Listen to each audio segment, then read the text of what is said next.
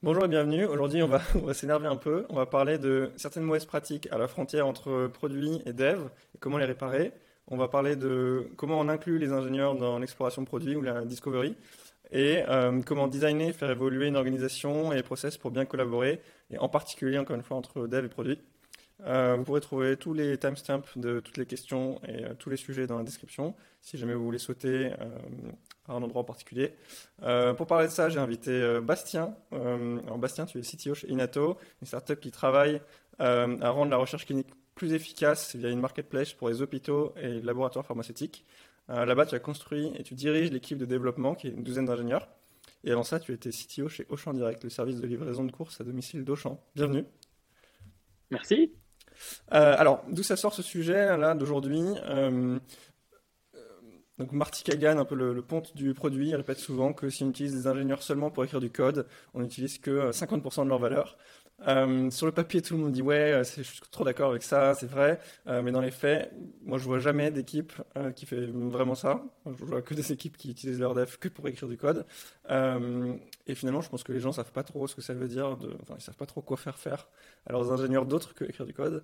Euh, et le cas le plus répandu, c'est plutôt ben, voilà, du travail bien segmenté, produit écrit des specs, engineering code dans son coin, et le focus en fait dans l'organisation est plutôt sur comment est-ce qu'on fait pour shipper plus vite, euh, mettons en place de l'agile, nanana. Euh, moi, ça me rend un peu triste. Euh, j'ai envie qu'on change ça.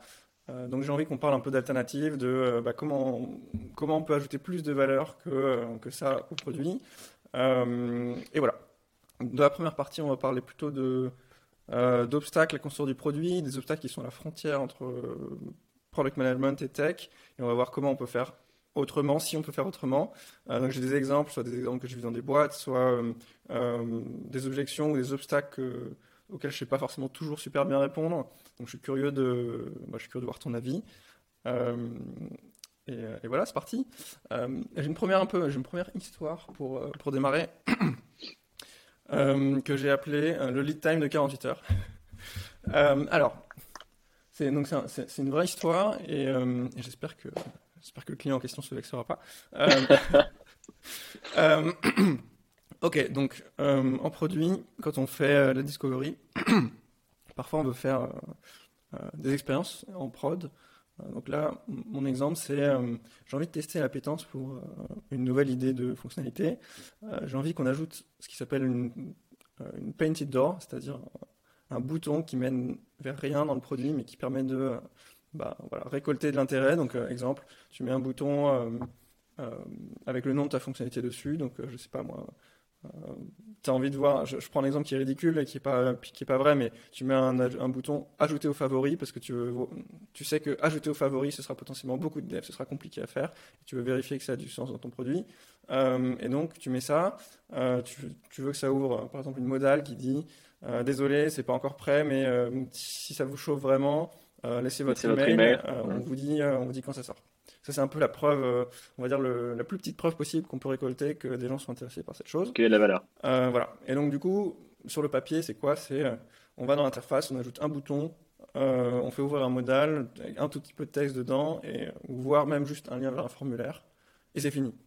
et donc, sur le papier, moi, naïvement, je me dis, bah, ça prend 5 minutes, donc j'ai qu'à aller dans Slack, demander à un dev, et il n'y a pas quelqu'un qui a 5 minutes, euh, on fait ça, ça va être génial.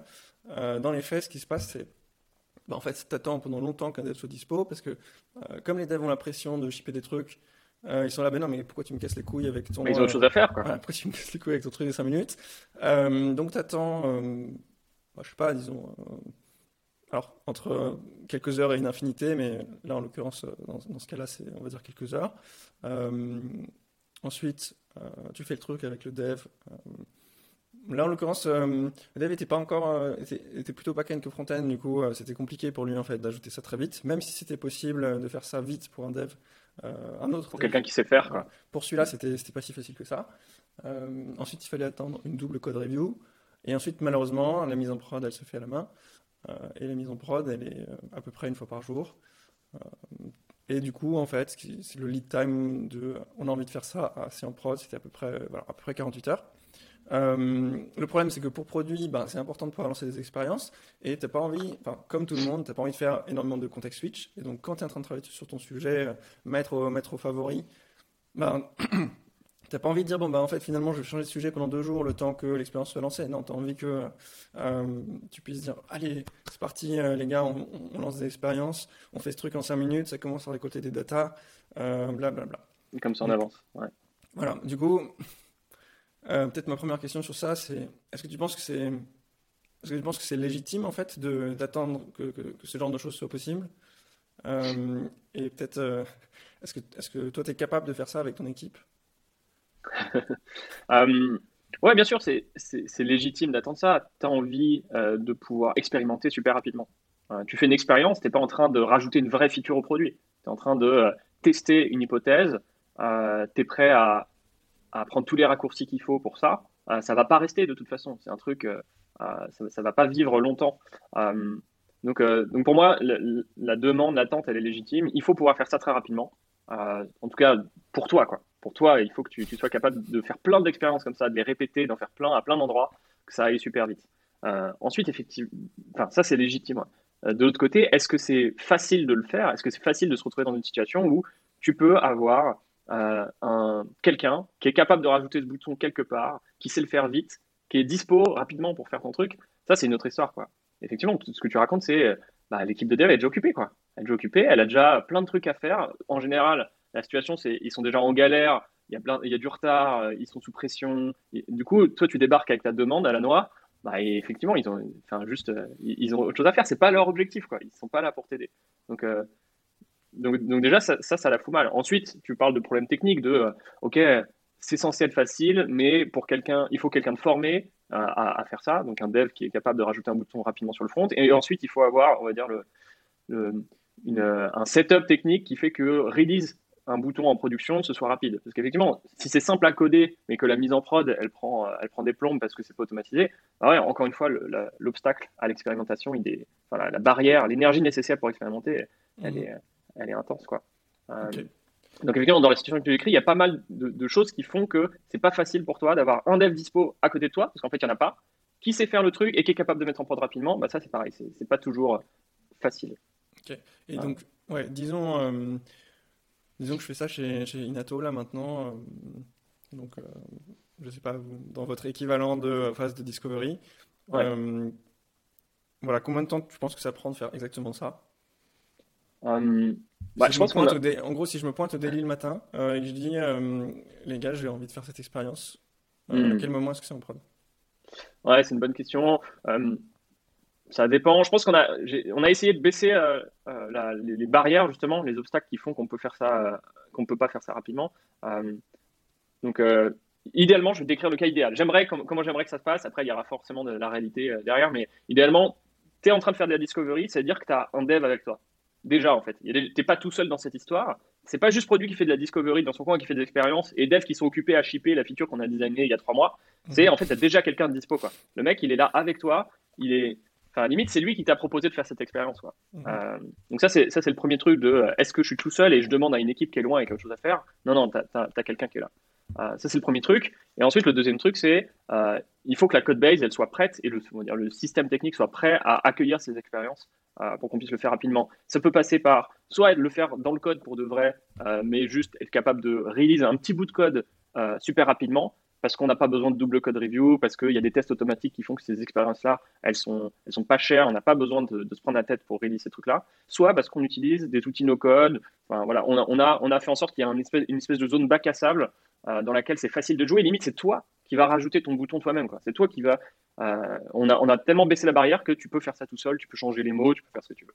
Euh, donc ça, ça c'est le truc voilà, j'aimerais bien que ça se passe comme ça. Je pense qu'on n'est on pas loin de ça. Et du coup, normalement, avec ça, tu peux avoir un, lead time de quelques heures quoi, sur ton truc.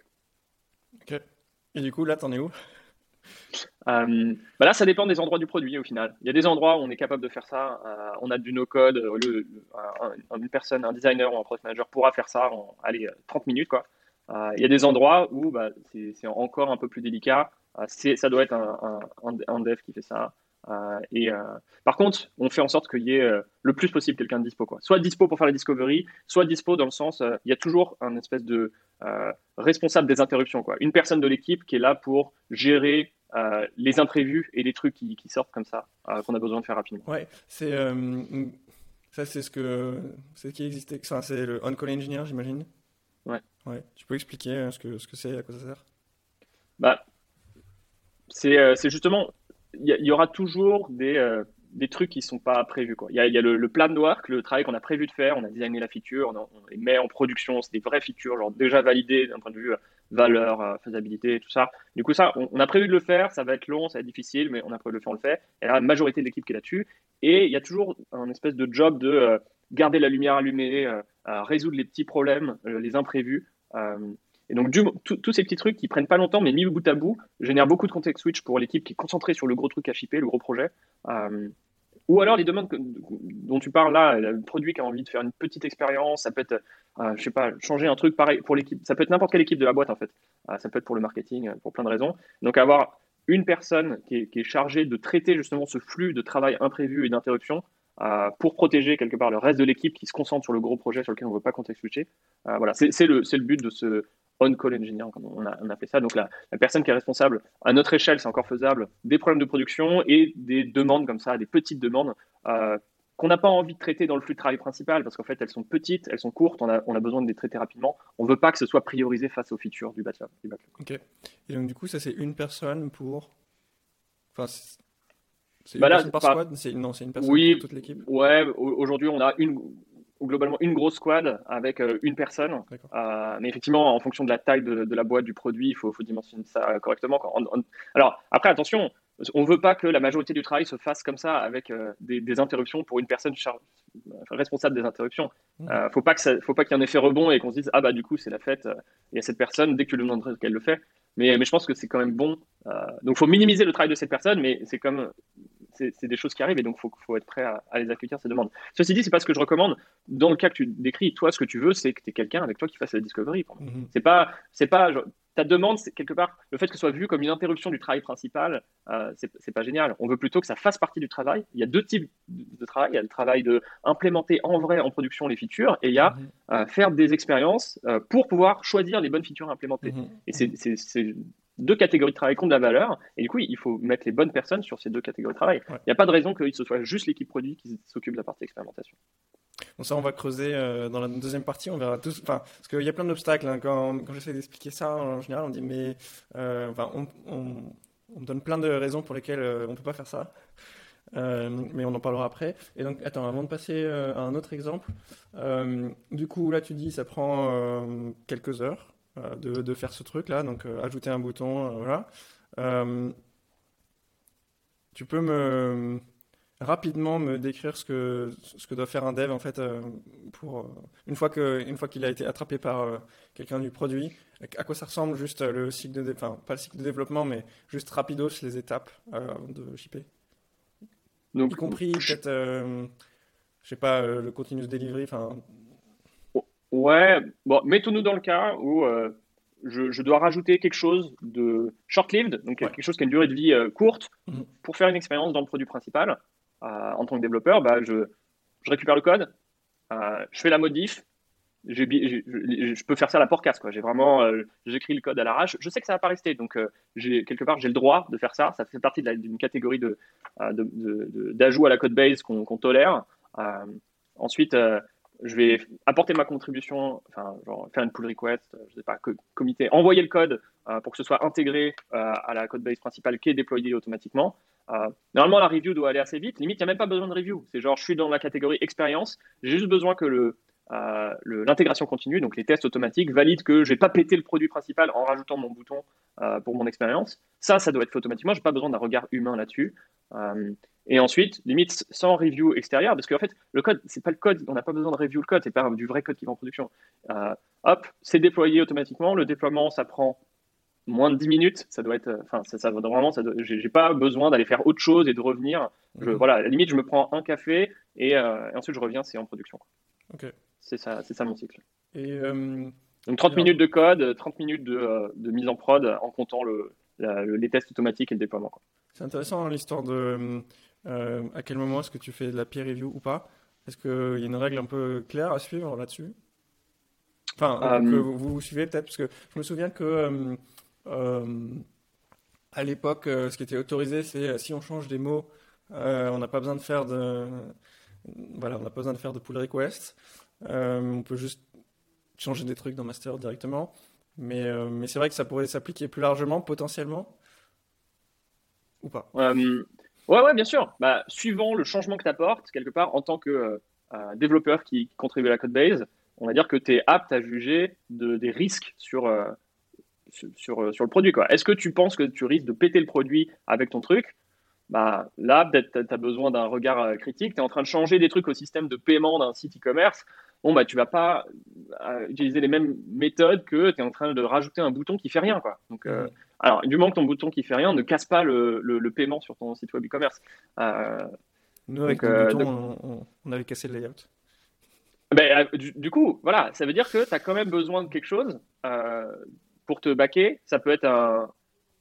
Enfin, tu peux quand même tester en local, mais il y a des risques. Hein. Attention, il y a des risques. Si tu touches le produit principal, il y a des risques que tu pètes des trucs. si tu changes le front-end, et que tu as des tests euh, end-to-end qui valident que euh, quelqu'un qui se comporte comme un humain est capable de cliquer sur les boutons pour faire les flows principaux, normalement, le risque, il est, il est minime. Euh, ceci dit, tu n'es pas à l'abri des risques et donc il faut jauger ton effort dans la validation que ce que tu fais, ça ne casse rien par rapport au risque que tu penses rencontrer. Et, et, donc, oui, si tu, si tu changes des mots, est-ce que tu as vraiment besoin d'une peer review? Bah, Pas forcément. Ceci dit, même en changeant des mots, tu peux casser un layout parce qu'en allemand, c'est trop long et ça, ça déborde. Quoi. Mhm. Ouais, ok. Euh, et ça me fait penser à un, autre sujet un tout petit peu. Euh, euh, enfin, j'ai l'impression que tu vois ce que tu me dis là, c'est bah faut, faut que l'ingénieur il soit conscient de tous ces trucs. Ça veut dire qu'en fait en vrai, si ton ingénieur il est un peu junior, ça marche pas. Est-ce qu'il y a des juniors chez Inato? Bah, En ce moment, on n'a personne qui est qualifié de junior. Après, on, en a eu. Il y a des gens qui sont, quand ils sont arrivés, ils étaient plutôt juniors et mais effectivement, euh, tout ce qui demande la, du choix et du discernement, bah, plus tu es junior, plus c'est compliqué. Quoi. Euh, parce que si tu sais pas, si n'es pas capable d'évaluer le risque que tu introduis avec ton changement, bah, tu vas avoir plutôt tendance à dire bon bah je sais pas, dans le doute je vais faire review ça par quelqu'un de quelqu'un qui va pouvoir me dire si c'est ok ou pas. Donc donc effectivement, si ta question c'est est-ce que c'est plus facile de d'être accompagné par quelqu'un de plus senior dans ces dans cette démarche de d'expérimentation, de discovery, etc. Euh, effectivement, oui, mais quelque part, un, un dev senior, c'est mieux pour tout de, manière générale, donc c'est mieux aussi pour Discovery. Oui, Mais, euh, mais, donc, disons, c'est un truc à garder en tête, je pense, c'est. Euh, enfin, il y a une partie, c'est pas que du process, on va dire, le, fait de pouvoir aller vite, c'est aussi, bah, quand tu es chevronné, tu, tu, peux beaucoup plus. comment dire Tu peux te permettre de prendre un certain nombre de raccourcis parce que tu sais ce que tu fais. Exactement. Et, et, par contre, si tu sais pas ce que tu fais, prendre les raccourcis, ça devient beaucoup plus c'est juste dangereux. Quoi. tu, tu, tu, peux, tu peux être junior et prendre des raccourcis, c'est juste tu vas te tromper plus souvent. Quoi. Ouais, voilà. Ok, et, euh, et, et, encore euh, une dernière chose, je pense, euh, qui. Alors, à moins que vous ayez changé de modèle, tous les devs sont full stack et savent tout faire. tous les devs sont full stack.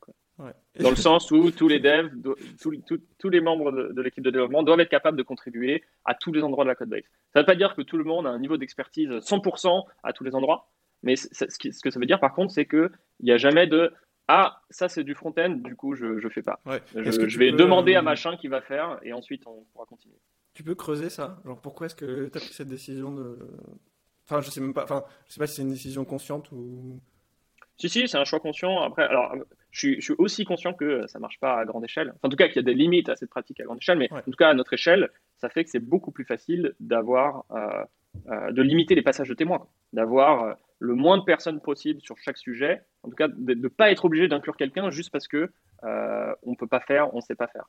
Euh, alors ça ne veut pas dire qu'on fait les trucs tout seul. Ça ne veut pas dire que euh, je vais, je, je, connais pas bien cette partie de la code base et du coup, comme je suis censé savoir, je vais le faire tout seul. On peut quand même demander l'aide, on peut quand même pair, faire du mob, mais ça veut dire que ça diminue le côté ah pour pouvoir faire ce truc, il faut prendre machin parce qu'il fait le DevOps, bidule parce qu'il fait le front et truc parce qu'il fait le backend.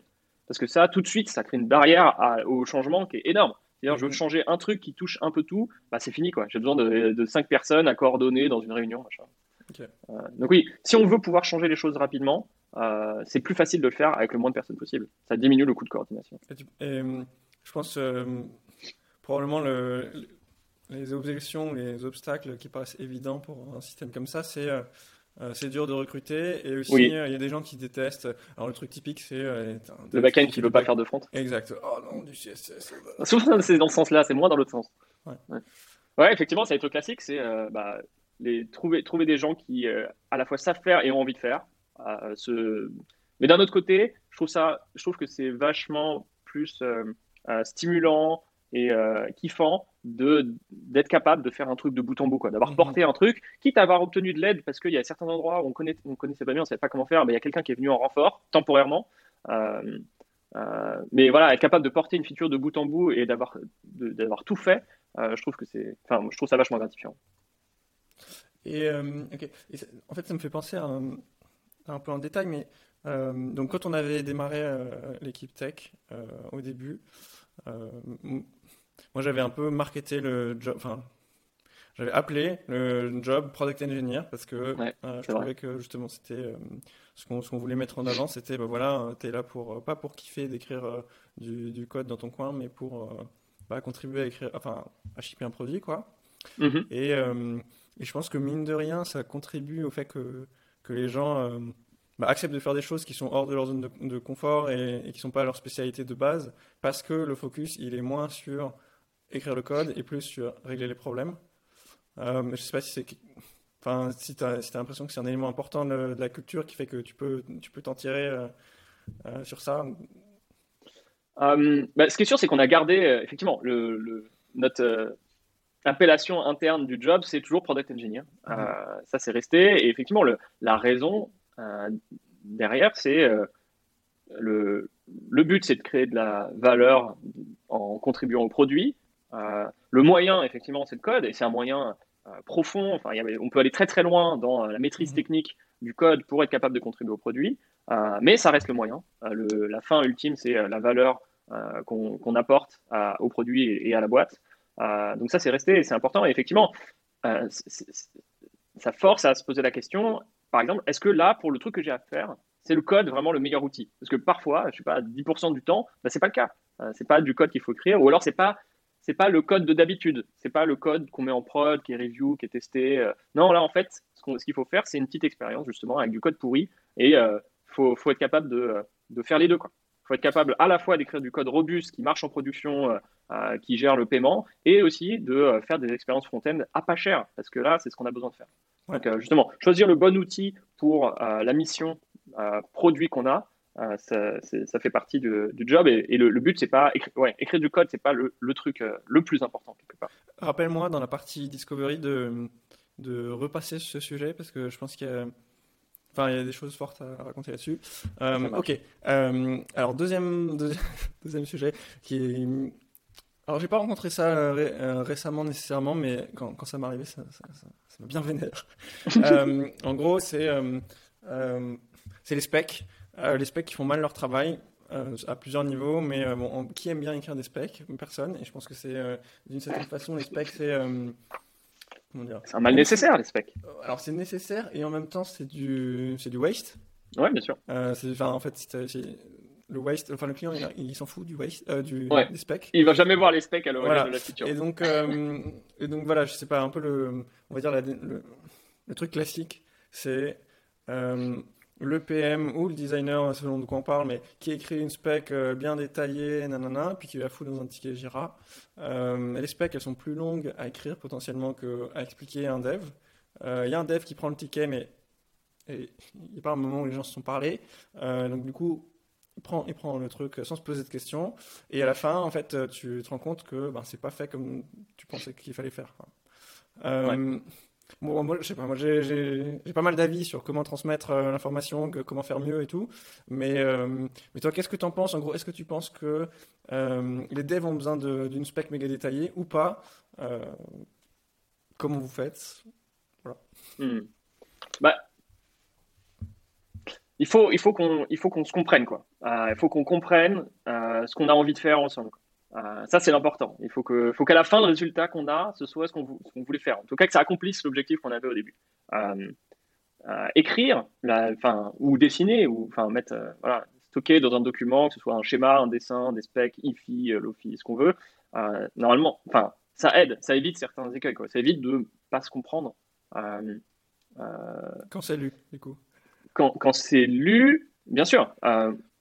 disons que pour moi, il y a deux choses. Il y a il y a une valeur intrinsèque au fait euh, d'écrire pour la personne qui écrit. Euh, quelque part, même si l'aspect n'est pas lu, mhm. quand bien même, la personne qui a écrit, ça, l'a forcé à euh, clarifier sa pensée pour être capable de l'écrire. rien qu'en écrivant, elle s'est rendue compte d'incohérence. donc déjà, ça, ça, a eu de la valeur. Ceci dit, si elle a passé trois jours à écrire des specs sur un bouton, bon, il y a un problème. Quoi. Donc effectivement, il y a, un effort il y a de la valeur dans le fait d'écrire pour la personne qui écrit, mais il euh, faut, limiter ça par rapport à, la valeur de la, chose qu'on est en train de réaliser. Quoi. Euh, ensuite, enfin, le, une, fois que j'ai écrit, une fois que j'ai clarifié ma pensée, une fois que je sais ce que je veux faire, je suis au clair et que j'ai écrit le truc, effectivement, il faut que la personne qui prenne le, relais comprenne ce que, ce que je voulais faire. Et donc, ça peut être en lisant ce que j'ai écrit. Si j'écris un roman, probablement que ça va pas bien se passer.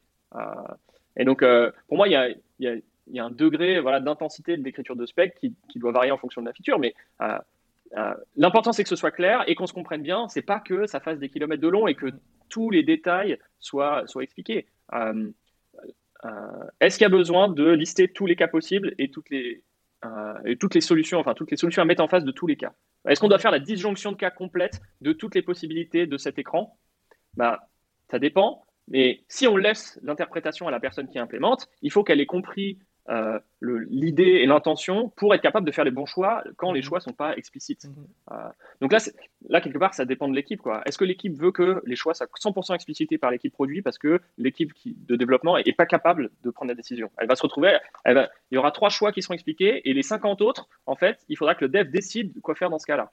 Soit c'est facile pour lui parce que euh, lui ou elle, parce que en gros, il y, a, une espèce de culture, une intention qui est claire, et en fait, euh, la personne est capable de prendre les bonnes décisions là où euh, les intentions ne sont pas explicites. Soit c'est pas le cas, dans ce cas-là, il faut l'expliciter dans l'aspect. Mhm. Dans l'aspect. Et après, expliciter dans l'aspect, ça peut être euh, pour tous les trous, appelle-moi et je vais te dire comment faire dans ce cas-là. On n'est pas obligé de toutes les écrire à l'avance. Parce que mhm. le, truc aussi, c'est que est-ce que, est que les gens dans l'équipe produit sont capables d'imaginer tous les cas possibles, tout ce qui peut se passer? Je pense que c'est pas possible. Je pense que mhm. genre c'est juste à un certain niveau de complexité du produit. Ah il n'y a que le code en fait qui, qui, dit ce qui se passe pour de vrai. D'ailleurs, il y a beaucoup de features où en vrai, quand tu es en train de préparer, de designer, etc., tu es obligé d'aller demander d'aller voir le produit. Bah, Comment ça marche aujourd'hui? Tu peux me raconter? Ouais, tu peux me dire, tu peux aller regarder s'il te plaît dans la code base exactement ce que c'est les règles en place aujourd'hui.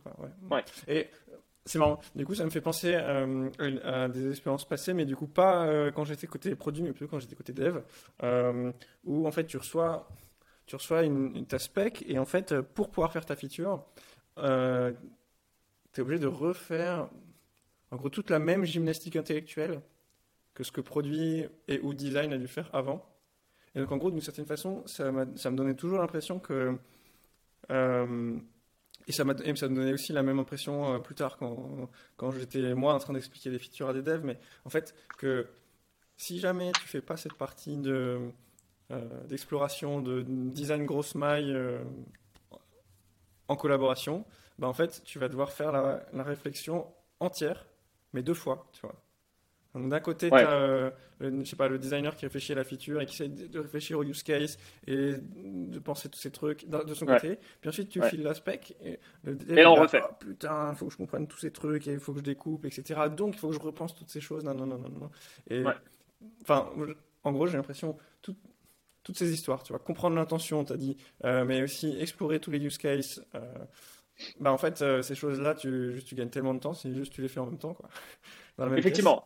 Euh, on a envie de le faire qu'une seule fois. Euh, ok, on se plonge dans le truc, on vérifie que tous les cas sont couverts, on, se met d'accord sur les solutions à mettre en face de chaque cas pas couvert. Ça, on a envie de le faire qu'une seule fois. Et du coup, plutôt que d'avoir produit qui, dans son coin, essaie d'imaginer les cas, pose des questions vite fait à trois personnes pour rédiger une spec qu'il pense, euh, qu'on pense exhaustive euh, mais en fait, elle l'est pas. Et du coup, une fois qu'on essaie d'implémenter le truc, on se rend compte qu'il y a plein de trous. Et on refait ce travail de, OK, finalement, maintenant, on a une meilleure idée de quels sont tous les cas possibles et on refait le travail. Ouais, non, ça, on veut pas. Idéalement, on veut le faire qu'une seule fois. Alors, à quel, quel est le bon moment? Est-ce que c'est au moment, justement, plutôt discovery? Est-ce que c'est à ce moment-là qu'il faut embarquer un dev pour être capable d'avoir une meilleure idée de la disjonction de cas et de, de, de l'existant en fait, du produit existant qu'on veut modifier, ou est-ce que en fait on se contente dans la partie discovery d'être concentré sur le happy path, sur ok voilà voilà l'objectif à atteindre, voilà l'intention, voilà le cas principal, et on se dit tout le reste on va voir ça plus tard, au moment où, on va rentrer dans le vif du sujet. Mm. Ça fait l'hypothèse qu'on ne va pas rencontrer de trop gros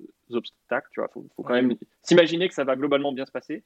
Mais dans ce cas-là, on, fait le travail qu'une seule fois. Le travail de, euh, de, plongeon détaillé dans euh, qu'est-ce que ça veut dire concrètement sur, les, sur, tous les, workflows auxquels on n'avait pas pensé. Ouais, on veut le faire qu'une seule fois. Faut pas... enfin, ce qui est sûr, c'est que c'est illusoire de demander à l'équipe produit d'être capable de, lire dans la matrice et de euh, d'avoir des features avec, où, tous les cas sont couverts. Ça, c'est illusoire. Et du coup, si on veut, si, on, si, la solution en face de ça, c'est de leur faire écrire des specs ultra détaillés et de les forcer à mettre noir sur blanc, moi, j'y crois pas trop. Je me souviens qu'à un moment, c'était un peu ça, euh, ce qu'on essayait de faire. Euh, on était en mode putain, euh, quand on était encore, je pense, tous côté engineering, on était en mode oh là là, produit, design, ils ont encore oublié des use cases importants, c'est pas possible. et du coup, ce qu'on avait essayé un peu de faire, c'était ouais, enfin, en gros, on était parti dans cette direction, tu vois, de euh, euh, franchement, euh, c'est genre c'est pas sérieux, sortez-vous les doigts et et faites, enfin, en fait, des, vrais specs, vous avez pensé à tout. Et en fait, c'est marrant parce que tu vois, a posteriori, en ayant appris, tu te rends compte que bon. Bon, il y a un minimum à passer, mais en fait, si tu veux pouvoir vraiment faire ça, tu es obligé de travailler en collaboration. Et donc, tu peux pas juste dire. Ouais, bien sûr, tu peux pas le faire tout seul. Quand même, produit, filez-moi des specs un peu bien faites. Euh, et puis après, quand tu files des specs un peu bien faits, ils sont là, putain, c'est lisible ton truc. Euh, et c'est là où tu vois bien que ça marche pas, tu es obligé de faire ensemble. C'est intéressant. Ouais, mais tu peux pas non plus ne rien faire. C'est-à-dire, si euh, tu te contentes d'imaginer dans un monde idéal comment ça devrait se passer et que tu le confrontes pas du tout à la réalité du produit, bah ça, ça marche pas. Parce qu'en gros, tu vas louper des trucs qui font que ta feature est irréalisable. juste pas faire ton travail de design par contre. Ouais, mais par contre, ouais, aller dans le niveau de détail intense où tous les cas sont couverts, ça tu peux pas le faire tout seul en, tant que membre Et, euh, et alors il y, a un outil euh, porté par les devs que j'avais trouvé euh, vraiment bien et en fait super utile pour même pour faire monter en niveau, je trouve le, design, c'est Domain Driven Development. design. Donc, je sais pas, que tu peux expliquer en un mot, enfin quelques mots ce que c'est Domain Driven Design et, et, et après bah, moi, je veux, bien parler vite fait de pourquoi je trouve que c'était fort euh, d'un point de vue euh, produit design. Alors, je, je, vais pas, je pense justement, je vais pas expliquer tout ce que c'est le domaine driven design. Je, vais, je vais faire un résumé sur, dans ce contexte-là, euh, qu'est-ce qui, qu'est-ce qui est important. Ce qu'on dit au final, au tout début, là, ce qu'on dit, c'est l'important, c'est de bien se comprendre. L'important, mhm. c'est que le résultat final soit ce qu'on voulait faire au début. Et donc, l'important, c'est qu'on se comprenne bien. Un moyen de faire en sorte qu'on se comprenne bien, c'est qu'on ait le même vocabulaire, c'est qu'on parle des, avec les mêmes mots, des mêmes concepts. Qu'il n'y ait pas je sais pas, un truc dans la code base qui s'appelle, euh, je sais pas, Facility, et euh, dans, le, dans le langage de l'équipe produit, ils disent euh, Hospital. ça, parce que c'est une source, bon, ça a l'air, ça a l'air con comme ça, mais c'est, si, si c'est ça partout, si en fait partout il y a un mapping à faire entre les concepts produits et comment ça marche dans la tête des, des développeurs, ah bah, c'est, super dur, super dur. Mm-hmm. Et donc, avoir ce langage commun euh, pour parler des différents concepts avec les, mêmes mots entre, euh, euh, dans toute la boîte. Ça, c'est pas juste dev et produit, c'est même marketing et sales, quoi.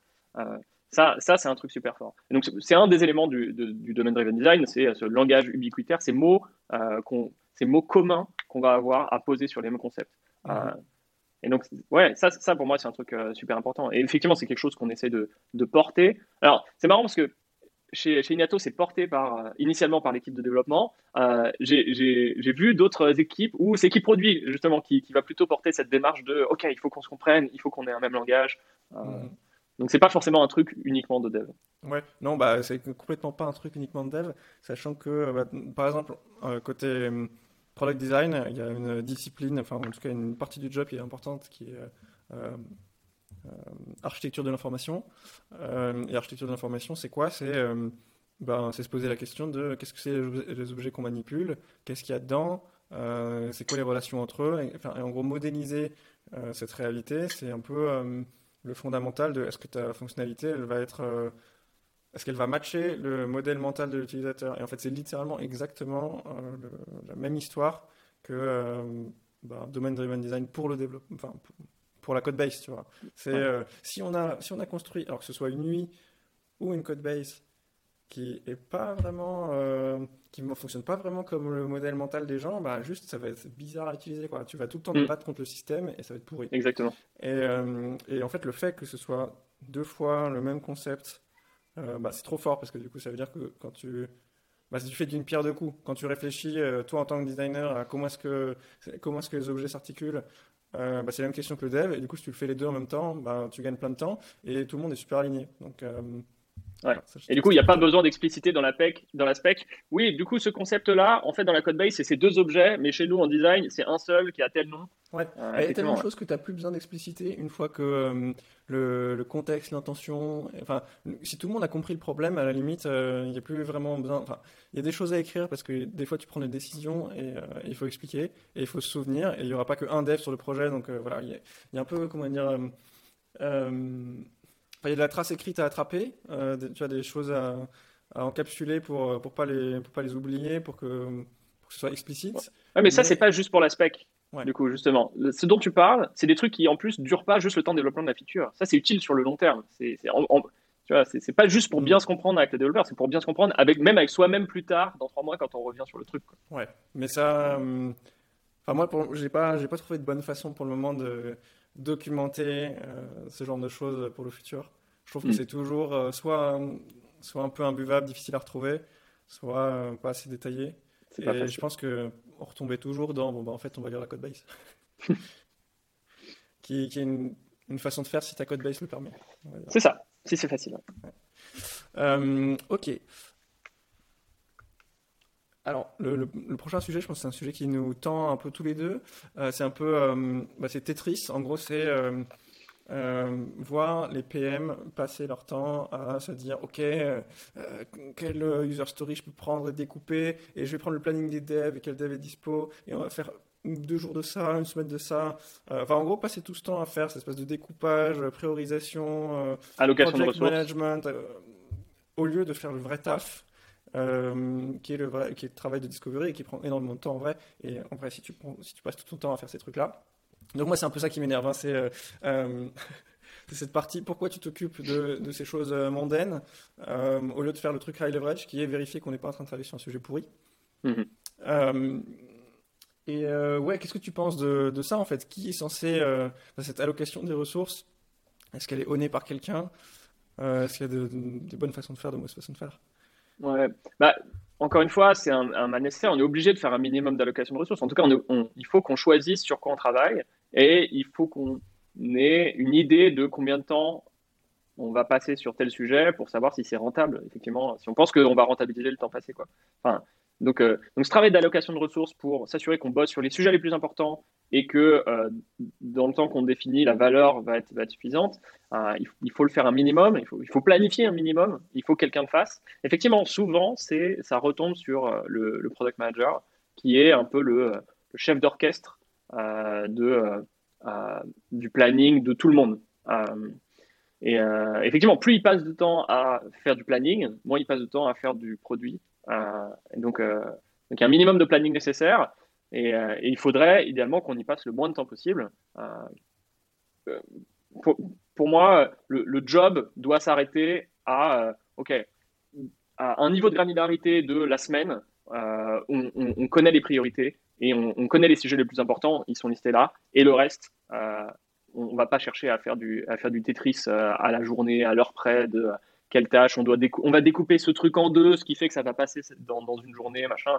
Tout ça, je pense qu'il y a beaucoup de gâchis qui est fait là, à essayer de suroptimiser le, le planning et le delivery, euh, en imaginant que en fait notre plan va se réaliser comme prévu. Parce qu'en fait, ce qui se passe, c'est quoi? C'est que bien sûr, le plan, il marche jamais. C'est, euh, il faut qu'on planifie, il faut, il faut qu'on, qu'on ait un plan sur ce qu'on va faire ensemble. Il faut qu'on soit clair sur qu'est-ce qui est important, qu'est-ce qu'on fait maintenant, qu'est-ce qu'on va probablement faire plus tard. Ça, c'est super important. Mais il y a un, niveau de granularité au-delà duquel ça sert plus à rien. Euh, donc, euh, donc ouais, trouver cette barrière, trouver cette limite de OK, j'ai fait suffisamment de planning pour qu'on concentre notre énergie sur les bons sujets et pas la dépasser, pas aller ensuite dans la micro-optimisation de, la moindre heure de développement qui est super euh, importante, à, dont il faut tirer le, la substantifique moelle à chaque fois parce que euh, des heures de dev, on en a pas assez. Ouais, ça, non, pour moi, c'est un truc qui n'a pas assez de valeur. Il vaut mieux, quelque part, il vaut mieux passer plus de temps à se rendre compte qu'une feature n'a pas de valeur pour ne pas la faire plutôt que de passer du temps à faire un super planning qui fait qu'on va faire des features qui n'ont pas de valeur. Voilà, c'est un peu extrême, mais, c'est ça. Je, pense qu'il y a une autre conséquence un peu. Euh, donc si tu optimises ton planning euh, à, l'heure près, enfin j'exagère, je ne sais pas l'heure près, mais disons que tu, tu, fais un, tu rentres le maximum de choses que tu peux rentrer. Parce que pour Ton toi, planning euh, est, plein à 100%. ben ouais, tu as, zéro flexibilité, quoi. Si t'arrives, Ouais, si sûr. n'importe quoi, quelque chose qui prend un tout petit peu plus de temps que prévu, ou euh, un bug, ou je sais pas quoi, c'est foutu, Mm. ça marche plus. Ah, bien sûr. Il y, a- il y a beaucoup de gens qui, qui, qui vantent, euh, qui parlent des vertus du slack time, quoi, de euh, ce temps euh, qu'on laisse exprès dans le planning pour euh, réagir, pour aller, pour, pour finalement passer une heure de plus sur ce sujet. Et, et en fait, ça les vaut vraiment. Et là, on fait x2 sur la valeur. Enfin, ouais, c'est sûr. Là, ce qui va avec le fait de faire un, un planning super détaillé, c'est qu'on essaie de le remplir au maximum. Euh, Il y a zéro temps mort. Euh, on est tout le temps occupé. Et si on est tout le temps occupé, effectivement, on a zéro temps pour réagir aux problèmes, pour euh, réfléchir un peu à ce qui vient de nous arriver dans la journée. Et mince, si on a encore 15 journées comme ça, vraiment trop de la merde, alors qu'en passant une heure, on peut corriger un problème qui fait gagner du temps à tout le monde. Donc ouais, effectivement, le, le, danger de, la surplanification, c'est que euh, derrière, on fait des plannings blindés à 100%, parce que sinon, on va dire, bah attends, il y a un trou là. Pourquoi est-ce qu'on n'est pas en train de faire la feature en plus là dans le trou du planning? Euh, euh, ça, c'est danger. Alors qu'au contraire, il faut être très clair sur qu'est-ce qui est important, quelles sont les priorités, sur quoi il faut mettre notre énergie. Et ensuite, faire confiance quelque part aux gens que faire confiance à l'équipe. Si on est clair sur ce qu'il y a à faire, si on est clair sur le truc le plus important, les gens, les gens sont, sont tous très intelligents. Quoi. Ils vont faire ce qu'il y a besoin de faire pour que pour qu'on réussisse. Quoi. Euh, Et à un, à un instant donné, il y a combien de, de sujets différents qui sont attaqués par euh, l'équipe engineering du coup? de sujets, Donc, je Euh, parle pas de tickets, tu vois. Mais euh, en fait, ok, euh, elle est, elle est biaisée ma question, mais euh, je, je- je te dis mon biais. Je pense que, je pense qu'un des problèmes de vouloir optimiser en mode Tetris, c'est que tu travailles sur trop de choses différentes. Ouais. Et du coup, en fait, c'est impossible. Enfin, t'es, euh, trop éparpillé et c'est la, la douleur pour tout le monde.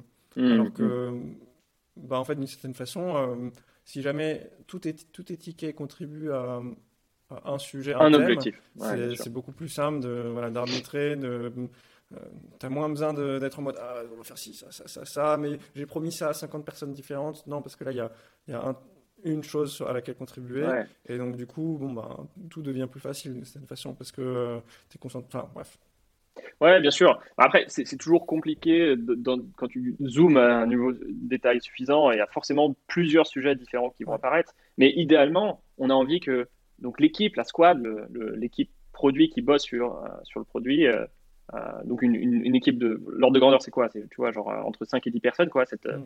euh, cette équipe soit sur un truc, quoi. Effectivement, le planning idéal, c'est pendant, je sais pas, trois mois, on a un sujet. C'est celui-là. Bam et on va l'éclater. Et dans ces trois mois, il va y avoir des itérations, il va y avoir plusieurs petites choses qu'on va faire pour euh, progresser vers, vers la résolution de ce problème, mais on a un problème à résoudre ensemble.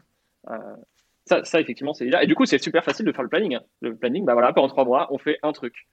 Euh, quand tu zoomes, il y a forcément d'autres choses qui arrivent. Quoi. Il y a forcément, ah, en fait, on a la track principale qui est bossée sur ce problème, et on va avoir des petits d'autres sujets de fond, d'amélioration continue, machin. Mais quand tu regardes de loin en, en- en- en fermant un peu les yeux, tu vois un seul gros sujet, c'est notre sujet Mhm. collectif sur lequel on est en train de bosser. Et pas besoin du coup de faire du Tetris pour euh, savoir comment est-ce qu'on ordonne les trucs les uns par rapport aux autres. ok euh, je me, je me retiens de, de creuser entièrement cette partie ok mais du coup qu'est-ce que ça veut dire en termes d'organisation? Parce qu'on va en parler après mais euh. Ok. Euh, ok, et euh, tout- partie donc on, on va parler de delivery là, genre c'est-à-dire on a on sait ce qu'on veut fabriquer, il faut fabriquer. Qui c'est toujours le même thème en fait. C'est est-ce que c'est une histoire de euh, est-ce que c'est le product manager ou le, les devs ou le engineering manager ou je sais pas qui qui est censé s'assurer que la delivery se passe bien. Donc euh, qui doit s'assurer que ça part pas en cacahuète? Euh, Moi j'ai envie j'ai envie de dire que le PM il doit pas être là-dedans, mais est-ce que c'est possible? Est-ce que c'est souhaitable? Ah, je, je suis assez d'accord que au moment où on sait ce qu'il faut faire, il n'y a plus qu'à faire, l'impact du PM euh, diminue. En tout cas, son, implication et son, le travail qui lui reste à faire, normalement, c'est 20%. Quoi. Il a déjà fait 80% du taf. Euh, et donc, derrière, les, problématiques, elles, sont différentes. quoi. C'est euh, comment est-ce qu'on construit ce qu'on a envie de construire le plus vite possible, le plus efficacement possible. Euh, et donc, pour moi, la majorité de l'effort, il est sur bah, l'équipe de, l'équipe de développement. Euh, et donc, c'est plutôt à eux de euh, décider comment s'organiser, comment se répartir les tâches, comment planifier pour faire ce qu'on avait décidé qu'on devait faire ensemble. Ce qu'on a déjà validé, on a déjà expérimenté, on a déjà validé ce qu'on veut faire. Maintenant, quelque part, il n'y a plus qu'à. et donc, effectivement, je, prône pour un détachement à ce moment-là du product manager qui est quelque part plus là pour réagir aux imprévus il doit, il doit toujours être là, quoi. Parce que si on ne délivre pas le truc, bah, à la fin, ça ne marche pas. Il a, il, a, il a, perdu.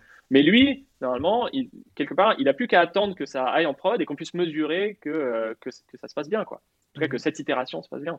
Euh, donc, ouais, le, le, le, quelque part, la responsabilité du planning et de l'organisation du travail doit être sur ceux qui font la majorité du travail. Et à ce moment-là, la majorité du travail, elle est sur la partie implémentation. Euh, et, et, donc, il faut que l'équipe produit reste là pendant, euh, pendant cette. Enfin, si, si on découpe les phases, enfin, au moment du delivery, il faut qu'il soit là, présent, parce qu'il y aura des imprévus, il y aura des choix à faire où l'équipe euh, qui, implémente ne saura pas forcément. Euh, saura pas forcément prendre les, les, décisions facilement. mais idéalement, quelque part, on pourrait se dire, ça devrait se passer comme sur des roulettes et l'équipe de, de dev juste développe le truc, parce qu'on a déjà anticipé tous les problèmes avant. On a déjà fait le travail nécessaire avant, ce qui fait qu'on ne va pas rencontrer d'obstacles et d'imprévus dans la phase de développement. C'est jamais le cas, et il se passe toujours des imprévus, et, c'est là que c'est important qu'il soit là. Euh, mais 80% des imprévus devraient être gérés en autonomie quelque part. Et il y a 20% des, trucs qui sont vraiment difficiles, où là, il faut discuter, faut peut-être, ça remet peut-être en question certaines features. Et donc là, c'est important que, le produit soit là. Et du coup, est-ce que, euh, est-ce que l'équipe produit doit être euh, daily, par exemple? Bah, ça dépend ce que, ce que fait le daily, quoi. Ça dépend. Euh, euh, ouais. Ça dépend pourquoi on fait un daily. Est-ce qu'on a une équipe produit tu, vois, tu parles d'équipe produit. Tu, j'imagine, tu dis, euh, est-ce que le designer et le, le product manager de, la squad doivent être là pendant les délits des, ingénieurs?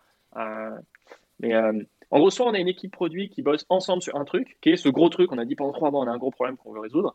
Et, et, on alterne des, moments où on est, on fait du discovery et des moments on fait du delivery, ou alors les deux se font un peu en parallèle, et du coup, quelque part, le, product et le designer préparent la prochaine itération pendant que l'équipe fait le delivery. Ça dépend comment ça se goupille, mais euh, soit les gens bossent ensemble, et du coup, ça peut être intéressant qu'ils discutent ensemble euh, dans la journée, par exemple, un daily, euh, soit en fait, ils n'en ont pas besoin, parce que juste les devs vont appeler à l'aide s'il y a un problème dans le delivery, mais le reste du delivery, l'équipe produit, n'a euh, pas besoin d'être là, quoi, pas besoin d'être là pour, poursuivre ce qui se passe. Ça marche, ça marche si ton équipe euh, est bien entraînée à appeler à l'aide.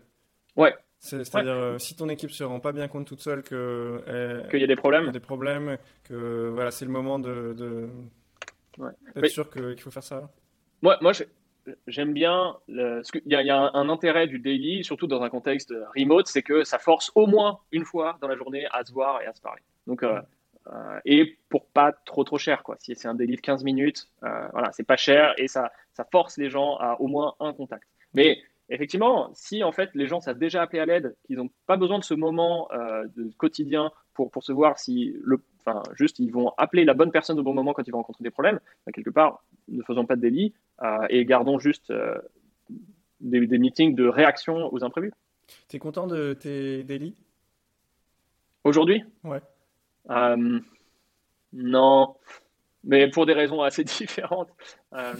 Aujourd'hui, enfin, c'est très spécifique à, notre situation. Là, on est dans un entre-deux où il faudrait qu'on split la team en deux, je pense. et, du coup, c'est ça, c'est plus ça aujourd'hui qui est problématique dans nos délits que, que la présence ou pas de l'équipe produit. Ouais, ok. Et, euh, et, en termes de format, parce que c'est un peu hors sujet, mais, euh, mais les délits, parfois, c'est. Enfin, la plupart du temps, ça finit par devenir le truc où tu as juste envie que ça finisse. Tu vois, tout le monde raconte euh, son, son ticket et, les gens dorment, en gros. Est-ce que est-ce que tu as réussi à faire quelque chose qui ne soit pas comme ça? Ouais, bah, c'est effectivement, c'est le, danger et c'est pas ce qu'on veut. Ce qu'on veut, c'est euh, à la base, on a un projet commun, on a un truc sur lequel on bosse ensemble. Si ça, si ça c'est pas le cas, bah, ça, ça, part mal. Hein. Si effectivement, je viens un daily pour que les gens me parlent de leur sujet, mais en fait leur sujet, je m'en fous, et mon sujet, j'en parle pas, et ils s'en foutent. Ouais, ça, part mal. Ce qui est le cas euh, d'ailleurs si tu as fait du, du, Tetris, c'est que tout le monde est sur des sujets qui n'ont rien à voir les uns avec les autres. Ouais, c'est ça. Si chacun est sur son truc, qui a été prédécidé à l'avance et qu'ils euh, ils sont en train de raconter leur galère de développement parce que la code base c'est l'enfer, enfin, ouais, non, là, on a un daily qui. Enfin, on a d'autres problèmes, quoi. mais, mais donc, ouais, pour, moi, le délit, c'est euh, les gens bossent ensemble sur un même sujet euh, et euh, ils ont décidé de forcer un, rendez-vous quotidien pour avoir au moins un point, de, contact et forcer la discussion qui parfois apparaît pas naturellement. et ils regardent ensemble un management visuel qui montre les sujets sur lesquels ils bossent ensemble. Donc, typiquement, aujourd'hui, ce qui, ce, est pas terrible dans notre daily aujourd'hui, c'est que on regarde les sujets de delivery, mais on regarde pas beaucoup les sujets de produits et de discovery. Donc ça, c'est, ça, c'est un problème avec notre daily aujourd'hui. En, en, plus du fait qu'on a une grosse équipe qu'il faudrait à un moment splitter en deux pour être sur deux sujets indépendants. Tu penses pas que c'est normal du coup Parce qu'en fait, d'une certaine façon, les gens qui bossent sur la Discovery sont sur un autre sujet. Donc en fait, euh, parce que limite, ça devrait être deux délits différents. Enfin, moi je trouve que quand tu fais de façon la Discovery, tu n'as pas besoin de délit parce que tu passes la journée à travailler ensemble théoriquement. Mais euh, du coup, tu as un peu euh, une team focus sur un projet qui est délivré A et une team focus sur explorer B. Et du coup, hmm. bah, ah, bah, dans ce cas-là, ils n'ont pas de raison de faire un délit ensemble. C'est deux teams A et B. quoi. Ok. Euh, ça marche. Et je pense qu'il reste une, histoire sur ça encore, c'est le découpage.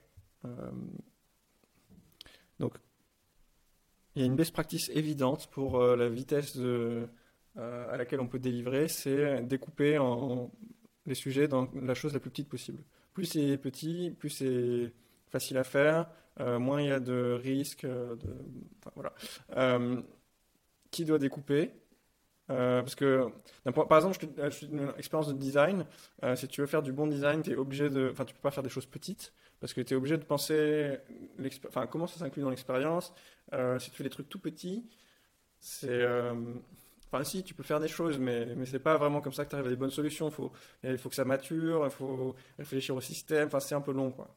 Et, donc... Ça, c'est ton excuse pour pas découper, du coup. Non. bah, en fait, ça, ça dépend. Euh, ça dépend ce que ça veut dire découper, mais euh, il y, a un découpage de tâches. C'est-à-dire qu'une fois que, une fois que j'ai pensé la globalité de mon histoire, euh, je peux découper en plein de petites choses, genre designer telle interaction, designer un tel morceau de la page, blablabla. Bla, bla, mais je suis obligé de, pour comprendre mon problème et on va dire les, ce que ça veut dire vraiment les, les contraintes et ce que j'essaie d'impacter, je suis obligé de penser quelque chose d'un peu global. Ouais. Et j'ai l'impression que j'ai répondu à ta question là du coup. J'imagine que ah c'est la même chose en fait.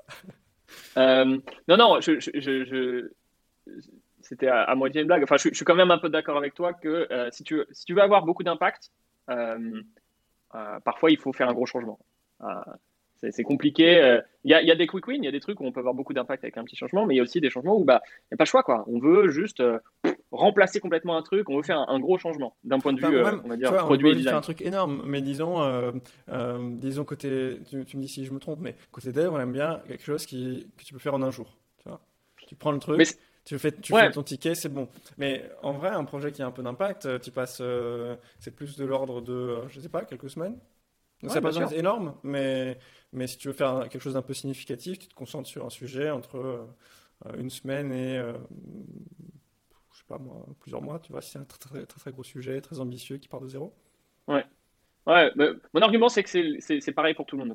C'est pareil pour tout le monde. Si tu veux faire quelque chose d'ambitieux qui a beaucoup d'impact, bah, il faut y passer beaucoup de temps. Mhm. Ça ne veut pas dire qu'il faut faire un gros tunnel où on commence et euh, trois mois plus tard, on ressort du tunnel et on a fait un truc.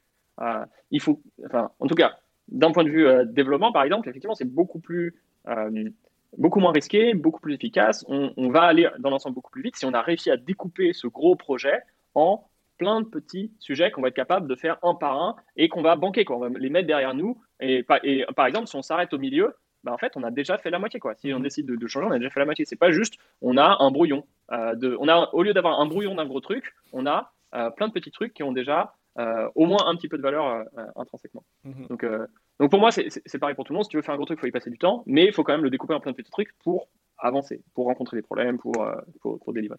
Et donc, oui, on préfère aussi, d'un point de vue développement, avoir euh, plein de petites tâches qu'une énorme grosse tâche euh, sur laquelle on va passer beaucoup de temps. Euh, de la manière qu'un développeur qui, je sais pas, il va pas faire un énorme commit où il change 50 000 lignes de code, il va faire plusieurs petits commits. il va travailler en, baby steps. il y a plein d'échelles en fait de, sur, lesquelles ça marche, ce découpage d'un gros truc en plein de petits trucs. ceci dit, ta question c'était qui découpe?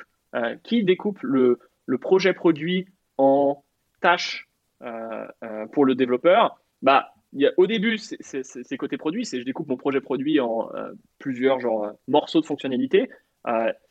Il y, a, une limite, il y a un moment où juste la fonctionnalité, tu peux plus la découper si on n'a plus de sens. Quoi. Si, si ajouter un bouton qui ne fait rien, bah ouais, ça n'a pas de sens. Il faut le bouton, mais il faut aussi que quand tu cliques, ça fasse quelque chose, quoi. Sinon, sinon ça marche pas.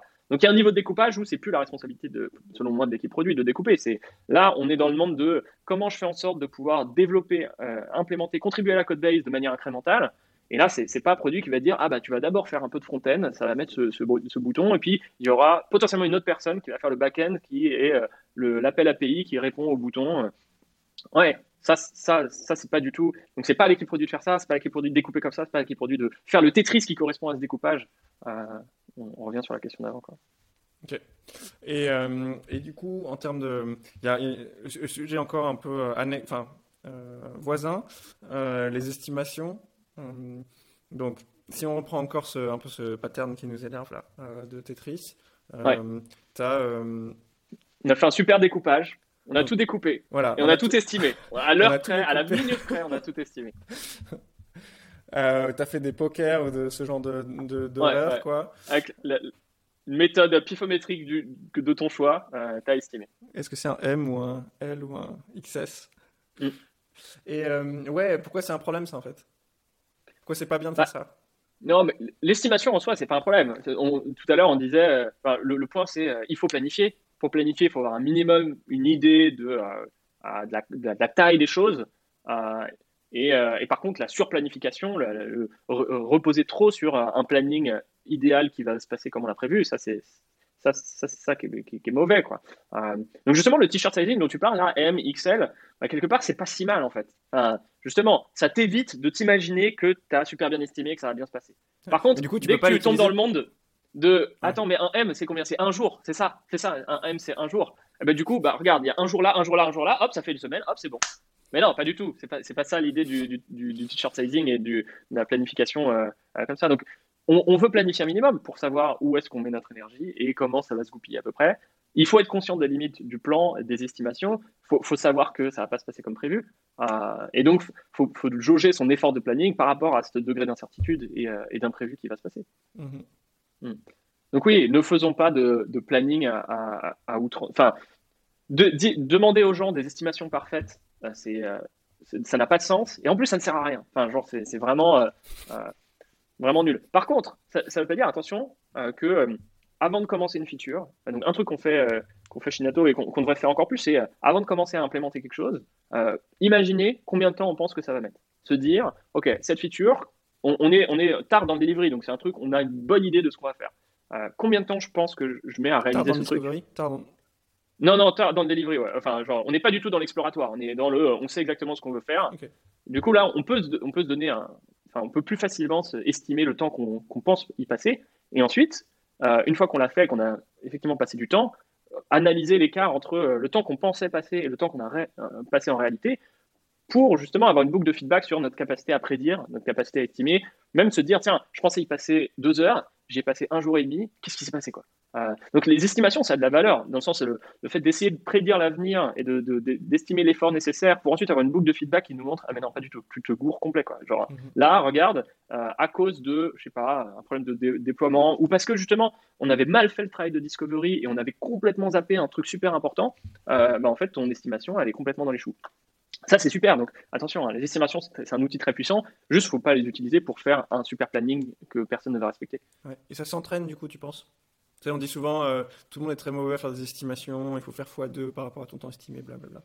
Euh, ben, ça, ça s'entraîne. Disons, pour moi, je vois plus ça comme un, jeu, quoi. Enfin, comme un, jeu de performance, quoi. C'est euh, idéalement, on aimerait bien être très fort en estimation pour tout estimer très bien, euh, parce que euh, ça permettrait de, bien allouer nos ressources. Après, on, on va mal le faire forcément et, et, on essaye en permanence de diminuer l'écart entre nos estimations et le temps qu'on passe réellement, à la fois pour devenir meilleur en estimation, mais aussi pour devenir meilleur dans notre travail. C'est-à-dire mmh. que souvent, on va passer plus de temps parce qu'on a rencontré des problèmes. Et donc, si on n'a pas estimé, on se rend moins compte des problèmes qu'on a rencontrés. Ouais. Je pense qu'il y, y, a un truc qui est intéressant là aussi, c'est donc tu dis l'estimation précise, on peut la faire quand on est vraiment dans le concret quand on sait exactement ce qu'on veut fabriquer. Ah bah, bien sûr. Euh, et ça, c'est. Donc, parce que moi, le sujet qui m'énerve euh, dans l'estimation, c'est justement cette estimation super en amont. En gros, c'est l'exercice de priorisation euh, avec le fichier Excel. C'est je suis product owner ou product manager et je crois que mon job en fait c'est de prendre 50 idées, product feature request, je sais pas quoi, mhm. et mettre au pifomètre avec un dev des estimations de taille et des estimations de, d'impact et ensuite je range tous ces trucs et ensuite je fais mon Tetris et toute cette horreur. ouais, donc la planification peut être que fausse parce que tu mm. vois quand tu fais ça, tu sais ton idée, tu sais pas si c'est une bonne idée, tu sais pas euh, si en fait euh, finalement quand tu vas regarder le truc, est-ce que tu vas te rendre compte que c'est euh, pas du tout ça qu'il fallait faire ou un truc beaucoup plus gros ou un truc beaucoup plus petit.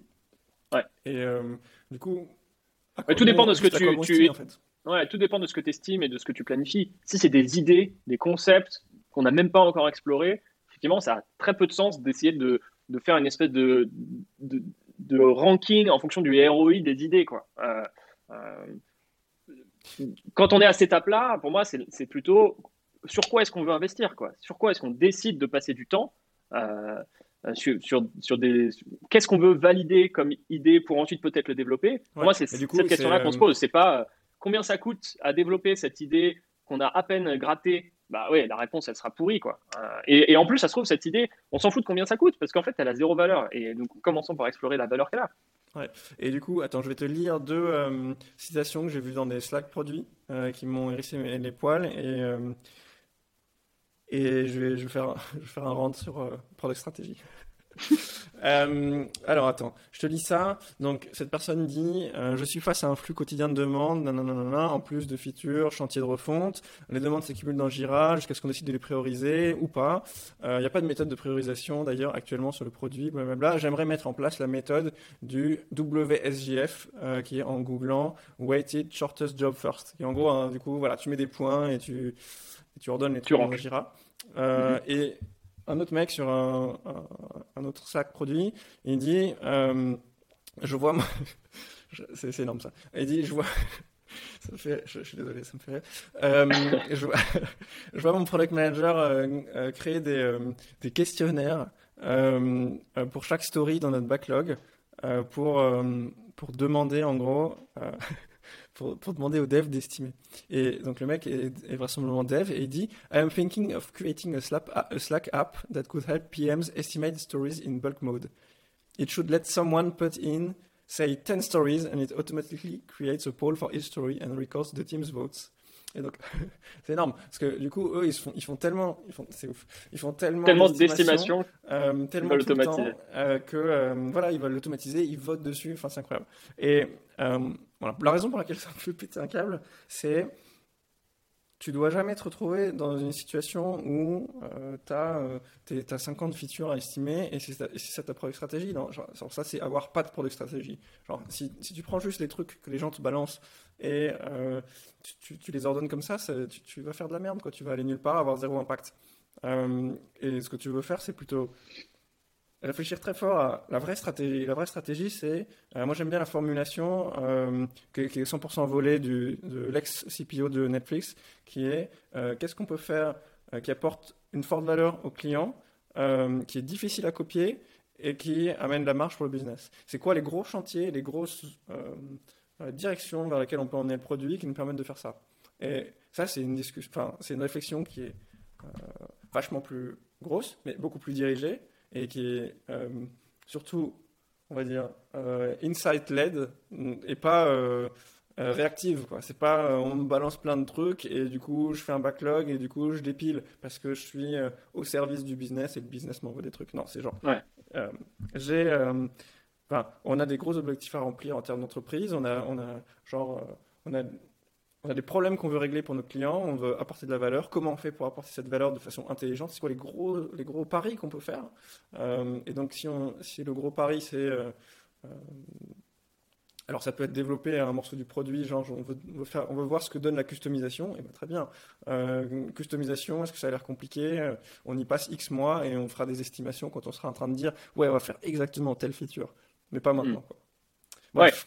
Donc toi, tu milites pour une approche beaucoup plus, quelque part, top-down, où euh, avant de se poser la question de euh, quelle feature on fait versus quelle autre, déjà, il y a ce filtre de, OK, c'est quoi nos grands axes stratégiques sur lesquels on veut investir Du coup, il y a allez, 9 euh, dixièmes des features qui vont passer à la... Enfin, des ouais, c'est ça. On se posera même pas la question de combien elles coûtent de l'estimation, parce qu'elles ne sont pas dans nos axes stratégiques.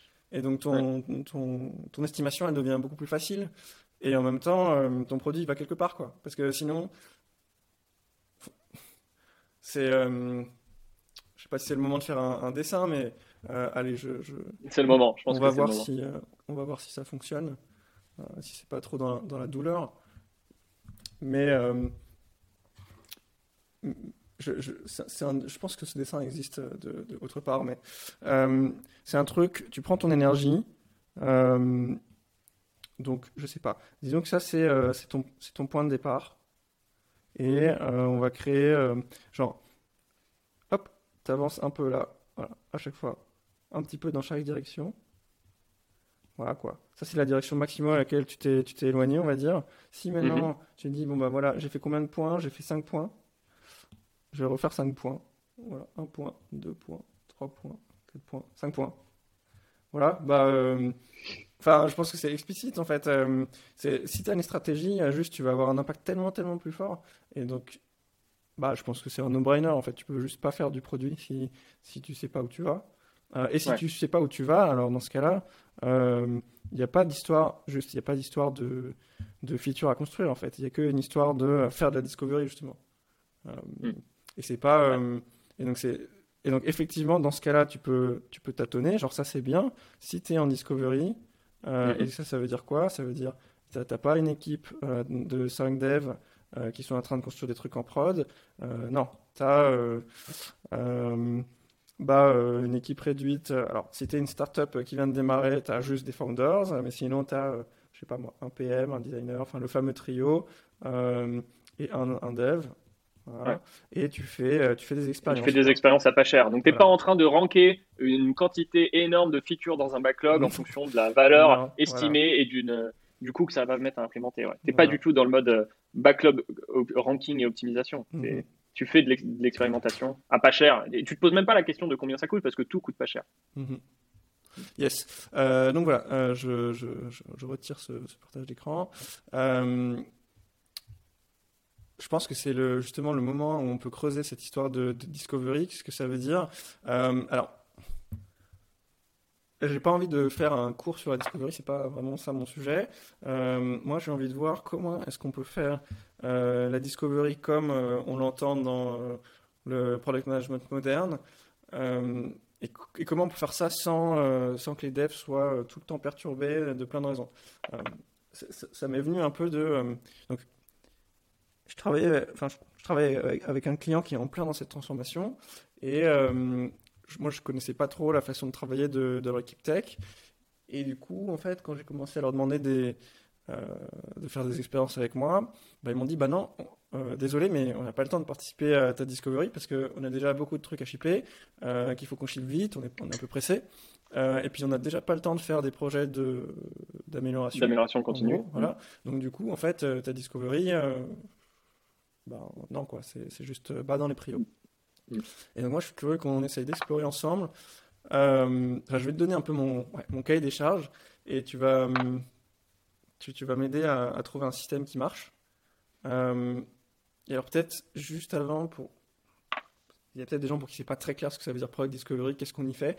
Mais c'est quoi le but de Product Discovery? C'est euh, un, valider euh, qu'on travaille sur un problème important, et deux, euh, trouver une solution que euh, les clients adorent, où ils perçoivent de la valeur, et qui marche pour le business. donc ce que ça veut dire, c'est spécifiquement, moi j'aime bien le, modèle des quatre risques, c'est une solution qui, qui, est, qui a de la valeur, donc c'est-à-dire que les gens ont envie d'acheter. ils veulent donner de l'argent. Voilà qui, qui résout leurs problèmes, deux, qui est utilisable, euh, enfin, que, les gens arrivent à utiliser, trois, qui est faisable, c'est-à-dire qu'on peut construire, euh, alors, soit juste techniquement faisable si tu fais quelque chose de très compliqué, mais ça peut être juste aussi faisable dans euh, le temps qu'on s'est donné. Un budget raisonnable. Voilà, et, et, viable pour le business, c'est-à-dire d'un point de vue business model, go-to-market, legal, blablabla. Bla, bla. Bah on, arrive à trouver quelque chose qui fonctionne. Et donc ça, ça demande de faire plein d'exploration, euh, ça demande de faire de l'exploration. Alors il n'y a, pas, a pas que dans la partie euh, faisabilité, en fait, que tu as besoin d'ingénieurs, parce que c'est pas que juste demander hey, est-ce que tu es capable de construire ça? C'est aussi euh, aide-moi à prototyper des trucs, blablabla, plein de choses pour lesquelles tu as envie d'avoir des devs. Mm-hmm. et voilà. le, le, premier, première objection que, que, que j'entends, c'est euh, mais la discovery, ça va pas occuper mon, dev à plein temps. Donc c'est plutôt euh, genre engineering manager qui me dit ça. Tu vois. Mhm. Moi je dis à l'équipe. Euh, ça serait bien qu'il y ait des devs qui fassent la discovery et ils disent. Ils me disent, mais ça va pas occuper mon dev à plein temps. Si je te file un dev qui fait deux heures de taf par-ci par-là pour toi, il va faire du context switch tout le temps. C'est chiant pour lui et, et c'est pas genre nous on veut maximiser en gros le, la capacité de production de nos devs. Du coup, du coup non quoi. Comment C'est une bonne objection. Euh, effectivement, si il te prête un dev, c'est bizarre de parler comme ça, mais euh, deux heures par jour pour, euh, tu vois, quelque part, tu, tu as, un mec que tu viens louer de temps en temps, quoi. Et c'est ta boniche, et quand tu quand as besoin de lui, il ah ok, ouais Laurent, trop bien, je vais bosser pour toi deux heures. Après, je retourne à, à mon développement. mais effectivement, ça c'est pas, enfin, c'est pas un setup idéal, rien que pour la personne qui va le faire, quoi. Juste, mmh. ça, horrible. ouais, si on, enfin quelque part, si on a décidé de faire du, du product discovery et d'impliquer les, les ingés dans le product discovery, c'est-à-dire qu'on pense que c'est une bonne chose, c'est-à-dire qu'on pense que ça vaut le coup d'investir. Et, euh, et qu'est-ce qui nous empêche d'investir à temps plein? C'est-à-dire de ne pas faire semblant, de ne pas dire on va faire un peu de discovery on the side pendant qu'on est en train de faire les vrais trucs qui comptent, qui est implémenter les features qui sont dans le backlog. Euh, non, si on pense que le discovery ça compte, parce que c'est high leverage, c'est super tôt dans le process de, euh, de création de valeur, et du coup, plus c'est tôt, plus, plus, plus c'est high leverage. Donc en fait, on pense que c'est mille fois mieux d'avoir du temps des dangers passés à cet endroit-là que de le passer à implémenter des features qui ont mhm. été mal discovered, entre guillemets. Euh, donc, euh, donc, ouais, il faut un mec à temps plein. Euh, il faut que la personne elle soit 100% sur ce truc-là. Elle est avec toi. dans ton dessin, tu montrais PM, DEM, ingénieur. C'était pas 0,2 ingénieur, quoi. C'était pas. en fait, il fait ça à 20% et 80% de son temps, il est pas à faire autre chose. Ben non, il fait 100% ça avec toi. Ça veut dire que, d'ailleurs, c'est pas juste toi qui lui dis quoi faire. C'est pas toi qui lui dis, tiens, est-ce que tu pourrais prototyper bidule? C'est du teamwork. Vous êtes ensemble à bosser sur ce sujet de Product Discovery. Euh, et donc, il n'est pas à temps partiel. Alors, qu'est-ce qu'il fait quand tu n'es pas en train de lui dire, tiens, est-ce que tu peux prototyper ce truc? Ou est-ce que tu peux. Euh, qu'est-ce que tu penses de la faisabilité technique de ce machin? C'est peut-être ça, du coup, la question. C'est euh, qu'est-ce qui que fait l'ingénieur en autonomie qui fait du product discovery quand il n'est pas en train de répondre à tes demandes? C'est peut-être ça la question quelque part de, de cet engineering manager. Ouais, euh, bah, oui et non parce que je pense que euh, je pense qu'il y a une histoire de, enfin je pense qu'il y a deux choses. Il y a euh, une histoire de ratio, tu vois. C'est est-ce que en fait tu vas l'utiliser 20% de son temps ou 80% de son temps? Et 100%. La réponse est 100%. Ouais, mais mais oui, mais, euh, mais moi, est-ce que, euh, disons, en tant que product manager, est-ce que j'ai besoin d'un ingénieur 100% du temps? Et je pense que cette question, il, se la pose parce que les gens savent pas exactement euh, qu'est-ce qu'on fait en fait en discovery, en quoi ça consiste, pourquoi est-ce qu'on a besoin de, de dev. Et là, je pense que c'est bien de donner des, exemples de sur quoi un dev contribue. Donc, au tout début du podcast, par exemple, on a parlé de cette histoire de lancer des expériences en, en prod. Bon, bah, ça, c'est pas long, mais c'est des choses que tu veux pouvoir faire pour voilà, récolter de la donnée, des inputs. Euh, donc ça, c'est une chose. Une autre chose, c'est euh, si tu as, si as besoin de chercher des données qui sont compliquées à chercher, et en général, tu en as besoin. Euh, alors, tu peux être une brute en tant que PM en SQL, mais c'est assez limite. Et avoir un dev qui te permet de fouiller dans le détail des données, ça a énormément de valeur. Il y a une histoire de, bah, vraiment cette histoire de faisabilité technique où en fait, dès que tu fais des features qui sont un petit peu hors du commun, tu veux être certain que ce qu'on ce qu'on veut faire, c'est dans le domaine du réalisable. Donc ça veut dire ton, ton, ton dev, il faut qu'il. Alors soit qu'il fasse, et je pense que ça va être les deux, mais euh, de la recherche, euh, en gros, de la. Est-ce qu'il y a des libres qui existent, nanana, mais aussi juste faire un petit prototype. Voilà, allez, je passe euh, entre une demi-journée et une semaine à voilà, je, lance une nouvelle code base, j'essaie de faire un, prototype de faisabilité technique, pas d'usabilité. Exactement, pas un truc pour les utilisateurs, un truc pour voir mm. euh, c'est quoi les gros challenges. Je sais pas, on va faire un truc. Euh, euh, avec une grosse charge ou ouais, Je, je, sais pas je pense qui marche sur tous les devices ouais voilà ou je sais pas quand on était chez chez Auchan par exemple on, voulait faire ce, ce, ce, système de suivi de livraison là euh, la question, c'était est-ce qu'on est capable de, euh, d'ajouter des, estimations de temps qui, sont à peu près valables? Bon, bah, euh, ouais, on avait fait un, projet séparé, testé des trucs. Et il y a encore d'autres choses, c'est, bah, en fait, les, juste exposer ton, ton dev aux utilisateurs. Donc, quand, quand tu fais ta discovery, tu fais plein d'interviews avec, des clients. le fait de d'exposer ton ingénieur à ça, c'est super fort parce qu'il commence à s'imprégner de plus en plus des vrais problèmes et du coup, il devient aussi de plus en plus autonome, et il n'y a pas de mot en français pour ça, mais empowered pour tout le reste. Et donc, alors, que ce soit de manière générale le client ou euh, le contexte du projet, juste passer du temps là-dedans, c'est genre, ça de valeur. Quoi. Ça, ah bah, effectivement. Et, écouter les clients, euh, c'est un truc, euh, c'est pas juste l'équipe produit qui a besoin de faire ça, quoi. Tout le monde a besoin de le faire. Et, et dernier truc dont, on a parlé déjà avant, c'est bah, voilà, cette histoire de, de, modèle, par exemple, de réfléchir à la solution. Bah en fait, euh, c'est mieux de le faire à plusieurs. déjà parce que euh, les, les ingés, ils connaissent, euh, bon, ils connaissent mieux la code base, mais en général, ils sont plus forts à analyser des systèmes parce que c'est bah, leur ouais, le, hein, systemic thinking. Voilà, mm. c'est juste ça, donc ça a plein de valeurs. et après, dans d'autres cas encore, as, tu peux, alors, je pense plus plus rares et qui sont plus vrais dans des boîtes qui sont avec des challenges plus technologiques, mais qui trouvent des idées auxquelles tu n'as pas pensé. Si tu as des des designers ou des PM qui sont pas forcément méga méga techniques. Euh, je sais pas, pour moi, ça, je l'ai jamais vécu exactement parce que j'étais déjà dev avant, donc j'avais de bonnes idées de ce que c'est la faisabilité générale de grosses idées.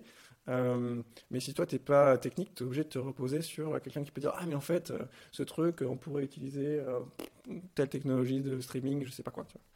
Ouais, bien sûr. pour moi, c'est un truc important et qui on parlait du fait qu'on sous-utilise les ingénieurs, enfin de Marty Kagan qui dit mm. si, euh, le fameux 50% s'ils passent leur temps à coder.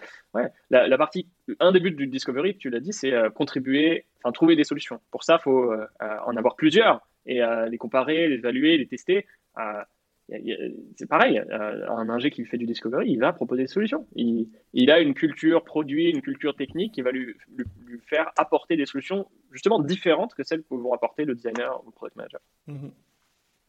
Et ok, il y a un autre. Donc attends, ça c'était l'histoire de euh, combien de pourcents? Euh, et après, c'était quoi l'autre objection? J'ai oublié. Du coup, tu me disais euh, la vraie objection, c'est ah oui, euh, qu'est-ce que qu'est-ce que qu'est-ce que l'ingé va faire euh, quand je suis pas en train de lui donner quand t'es pas en train de lui demander des trucs. C'est vrai, c'est mais en fait mon ingé il va il va il va rien faire. je peux pas avoir des ingés qui font rien. Alors je, moi je perçois que enfin, je me dis non, sûrement que sûrement qu'il va pas rien faire, mais je ne sais pas très bien répondre à cette, à cette objection pour être honnête, franchement. pour moi, ça me, ça te fait un peu écho à ce qu'on disait tout à l'heure avec le planning où on met zéro slack time, où mm. le, le, PM qui fait le planning de sur quoi les, les devs vont passer leur temps, bah, il va blinder quoi, il va tout faire. Parce que, imagine, si on laisse un trou, bah, le, dev, qu'est-ce qu'il fait? Bah, il part en vacances. Enfin, il va se tourner les pouces. Évidemment, c'est ça que font les, les développeurs quand ils n'ont pas de tâches assignées dans leur planning. Euh, donc, ouais, il y a cette espèce de crainte de euh, euh, si, je laisse un dev en roue libre euh, et que le designer ou le product manager lui demande rien, mais qu'est-ce qu'il va donc faire quoi? Enfin, Il va être perdu d'ailleurs, je pense. Il il faut pas que je le mette dans cette situation-là, ça va être horrible. Non, mais... mais... ce qui est probablement vrai si, si tu n'as pas de. Enfin, justement, si tu pas des contre-mesures, enfin, des contre-mesures, un système. Bah, si, si tu es habitué à que du enfin, common and control. Effectivement. Si, si ta vie de développeur, c'est écrire du code euh, par rapport à des specs qu'on te t'envoie euh, dans des tickets Jira, euh, ça peut ça peut faire bizarre quoi. Se retrouver en mode tiens on me on me demande pas on me dit pas ce qu'il faut que je fasse. En tout cas j'ai pas de tâche dans Jira qui me disent quoi faire. Ça mm. peut être un peu déstabilisant si, si, si ça t'est jamais arrivé, mais c'est assez vite réglé en général. En gros bah il est dans l'équipe avec le PM et, et, le designer à participer à la discovery. Donc, effectivement, je pense, je pense qu'il faut avoir un peu de maturité. Hein. c'est peut-être plus difficile pour quelqu'un de, junior de faire ça, euh, parce que euh, ouais, faut, faut, choisir. Il décide sur quoi il passe son temps. Euh, ça peut être aider le product manager et le designer qui lui ont demandé des choses. Donc ça, on a dit c'est facile. Et ensuite, le reste du temps, bah, il décide ce qu'il faut faire. Et du coup, en dehors de participer à tous les rituels du discovery, que sont les interviews utilisateurs, la, recherche, de, littérature, il y a même juste de la contribution à la code base pour, par exemple, préparer le terrain. Quoi. Genre, on sait, euh, et en, plus hmm. d'étudier comment la code base marche aujourd'hui, il y a bah, en fait la préparer pour le changement qu'on va faire. Ça peut être bah, soit faire des améliorations pour pouvoir faire les expériences rapidement. Tu vois, tu disais c'est compliqué d'ajouter un bouton, ça prend deux jours parce que le déploiement il est trop lent. Mais du coup, si on se dit qu'on a besoin de faire du discovery et faire plein d'expériences dans le produit rapidement, c'est-à-dire qu'il faut changer le produit pour que ce soit facile de faire du discovery et facile de rajouter les boutons. Ça, ça peut être un projet euh, que fait la personne de discovery. Ou, euh, je sais pas, intégrer une lib, intégrer un espace de prototypage dans le produit actuel pour que, parce que c'est l'endroit bac à sable dans lequel on veut faire nos expériences dans le discovery. Ça, ça, ça peut être complètement un truc qui fait. Ça peut être refactorer une partie de la code base parce que, je sais pas, c'est un truc legacy qu'on a prévu de tacler là dans le, dans le projet. On est obligé de passer dessus dans notre, dans notre projet, là, dans le mhm. truc qu'on est en train de faire sur lequel on fait de la discovery, bah, du coup, c'est-à-dire qu'il faut réparer un peu la code base pour ensuite être capable d'expérimenter dessus ou de développer des factories dessus. en fait, il y, a des tonnes de trucs à faire euh, quand je suis, euh, quand je suis un, un, développeur et que j'ai du temps euh, et que j'ai quand même un scope, tu vois. Je suis pas non plus en mode allez, on va faire du discovery ensemble, euh, démerde-toi. Mhm. On a une idée de ce qu'on veut faire, du problème qu'on veut résoudre. Une idée pas forcément 100% claire au début, mais qui, qui s'éclaircit de plus en plus. Et donc, euh, euh, la contribution là du, d'ingénieur, elle est, elle est infinie. Ça, m'inspire à ton histoire. Euh, c'est le, la façon classique, on va dire, de. Enfin, classique. Ce qu'on connaît et qu'on n'a pas envie de faire, c'est cette espèce de truc séquentiel où tu as. je mets des couleurs, mais disons un, PM qui écrit une spec, un designer qui design, et, et ensuite tu as un dev qui dev. Mais tu vois, le dev est attaché à un ticket qui est attaché, qui a une façon très, euh, c'est très structuré et assez rigide. Et mhm. en fait, euh, ce qui est vraiment intéressant dans ce que tu dis, c'est en fait, finalement, le moment où tu écris du code, euh, ils deviennent beaucoup plus libérés, beaucoup plus flous. et c'est plus, j'ai un ticket, je code.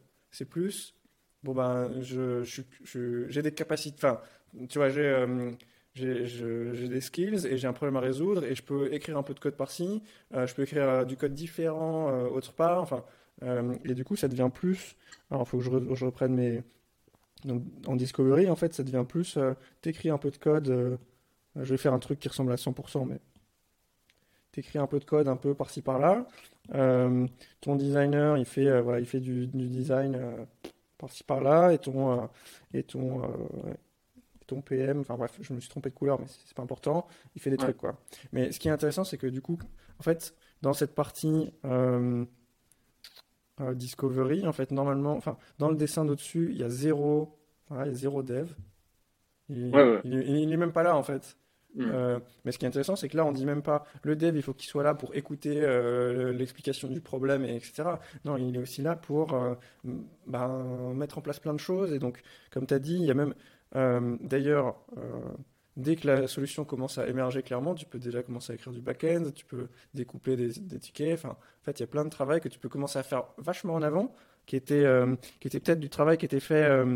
tu vois, avant, c'était peut-être du travail qui était fait là au début, genre une espèce de travail d'analyse, découpage, back-end, nanana. Maintenant, c'est du travail que tu peux faire ici. Donc, tu peux démarrer beaucoup plus tôt et finir beaucoup plus tôt. D'ailleurs, probablement que donc c'est Là, mon, dessin, je ne sais pas si je peux le, réduire, mais en fait, il n'est pas à l'échelle. Parce que la réalité, c'est que si tu fais les choses en parallèle, tu finis là, quoi.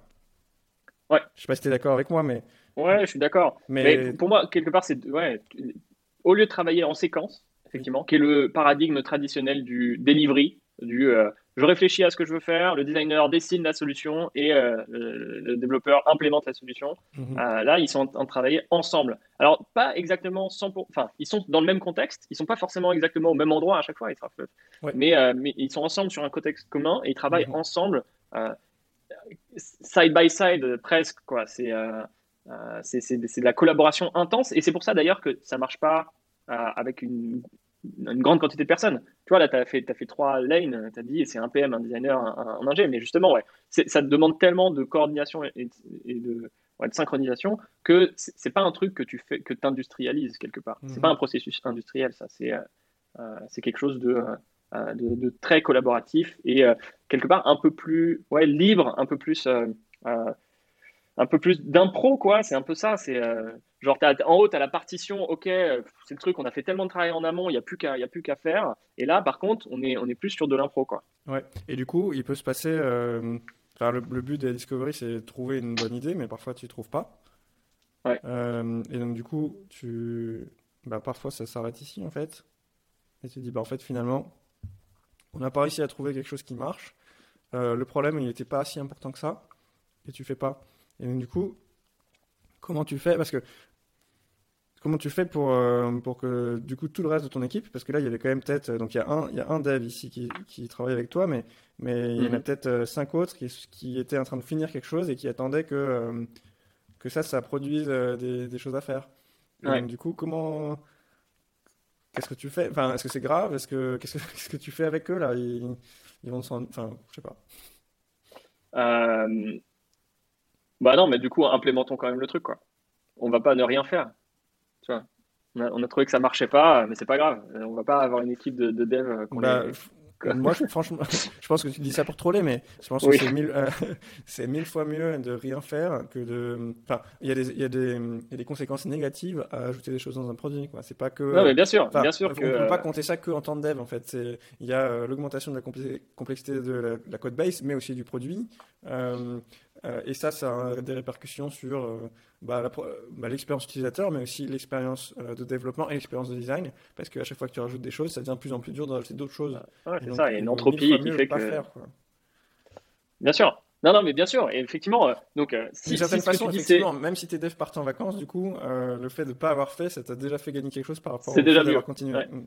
Donc, est-ce qu'il vaut mieux avoir des devs inoccupés, euh, l'espèce de, cauchemar du product manager Tetris, euh, euh, des devs occupés à faire un truc qui a peu de valeur Bah oui, il vaut mieux avoir des devs qui ne font rien. Hein, ça sera strictement mieux. Euh, après, donc maintenant, effectivement, ce qu'on dit, c'est euh, le discovery, parfois, ça produit rien. C'est-à-dire, on n'a pas réussi. Soit ça n'avait pas de valeur, soit on n'arrive pas à trouver une solution qui, marche, euh, machin. Ouais, ça peut échouer. Euh, ça peut échouer. Et, euh, et ça veut dire qu'il faut faire ça vite, quoi. Ça veut dire qu'il faut, euh, qu'il faut vite arriver à zoomer sur des solutions euh, viables, euh, faisables, utilisables. Oui, Euh, ça, ça, ça met le. Ça veut dire que ta discovery, il faut, il faut travailler sur la rendre rapide. Ouais, il faut la rendre rapide, efficace. C'est pas parce que c'est euh, de l'impro et que c'est un peu plus libre que ça veut dire que euh, c'est cool et qu'on peut. Non, justement, c'est une activité su- super importante pour la boîte, quoi. C'est ça qui décide de. Justement, si on parle de ces devs là, qui sont quelque part du capital, quoi, des, des ressources euh, euh, qu'on investit, euh, bah, il faut les investir aux bons endroits. Et du coup, c'est le discovery, c'est le truc qui décide de où est-ce qu'on investit cette ressource très Mhm. chère qui est le temps de développement. Ouais. Euh, donc ouais, ça, ça peut échouer. Le danger, c'est de se retrouver avec, bah, on n'a pas de bonne solution sur- à implémenter. Bah ouais, bah, il faut faire plus de discovery, plus vite, plus efficacement. Ok. Et, et en termes de. si tu veux donner. Je sais pas, de- imaginons que. Qu'il y a un head of engineering qui nous écoute et qui sait pas, et sait pas trop euh, comment structurer euh, en gros le slack time pour le rendre euh, efficace. Parce que tu vois, tu peux pas. euh, donc pour le dev qui est dans un discovery, il y a, il y probablement beaucoup de Il choses à. Voilà, il est, il est occupé. Il n'y a pas Mm. tellement besoin de, de sujets de slack time. Par contre, Ouais. si t'arrive euh, ce genre de choses, euh, je sais que tu m'avais parlé de ces trucs-là j'avais trouvé que c'était vraiment fort. Est-ce que tu peux euh, bah, expliquer comment on fait pour lutter contre. euh, Enfin, c'est pas lutter justement, c'est quand tu as du slack time, comment tu fais pour le rendre euh, utile? Comment tu rentabilises le slack time. Hmm. Ouais, bah effectivement. Euh, ce qu'on dit, c'est qu'il vaut mieux avoir du slack time pour euh, ensuite, au moment où on se lance, se lancer sur des bons projets, des, des bons trucs à implémenter, euh, plutôt que d'essayer d'occuper les gens tout le temps sur des projets, quitte à ce qu'ils soient à faible valeur. Donc ça veut dire que quand on, ça veut dire qu'on va quelque part avoir plus de slack time. On va prendre le, quelque part prendre ce parti pris. Qu'est-ce qu'on fait quand on a du slack time? Euh, Sur quoi est-ce qu'on passe son temps? Bah, c'est c'est pareil. hein. Enfin, il y, a- il y a des tonnes de tonnes de trucs à faire. Euh, déjà, quand, quand tu n'étais pas en slack time, quand tu étais en mode production, en mode delivery ou même en mode discovery, euh, tu as rencontré des tonnes de problèmes. Mhm. Il y, a- il y a plein de trucs qui ne se sont pas bien passés. Ou, ou- enfin, enfin, je sais pas, j'ai jamais été dans, une équipe ou une boîte où ça se passe toujours trop bien. Quoi. Juste, il y, a- il y a des problèmes tout le temps. Euh, et du coup, tous ces problèmes, tous ces trucs-là, c'est des opportunités d'amélioration. Tous les bugs euh, qu'il y a eu en prod, qu'on a fixés à la va-vite, tous les problèmes de perf, tous les problèmes de développeur expérience, tous les trucs, tous les, les- les- les cailloux quoi, dans la chaussure, tous les grains de sable qui, qui sont mis euh, là dans les, dans Mhm. engrenages, euh, c'est des opportunités d'amélioration qu'on pourra traiter dans le slack time. Alors, je pense qu'il faut avoir une, euh, un moyen de rendre ça euh, quelque part plus entendable par euh, l'équipe business, l'équipe produit, c'est euh, d'essayer de, de mettre du ROI sur, euh, sur tous ces trucs que tu vas faire pendant ton slack time. C'est de dire, OK, euh, ça- on a rencontré ce problème tant de fois, ça nous a généré tant, tant de temps perdu et euh, en tant de temps, on pense pouvoir corriger et donc euh, rentabiliser l'investissement. Je pense que c'est bénéfique pour tout le monde, hein, pas juste pour vendre quelque part les projets techniques de Slacktime, les projets d'amélioration continue, mais aussi pour, pour l'équipe qui les réalise, pour qu'elle ne travaille pas sur des sujets qui la font kiffer, mais pour qu'elle travaille sur des sujets utiles mmh. et, juste impactants. Et comment tu fais ça?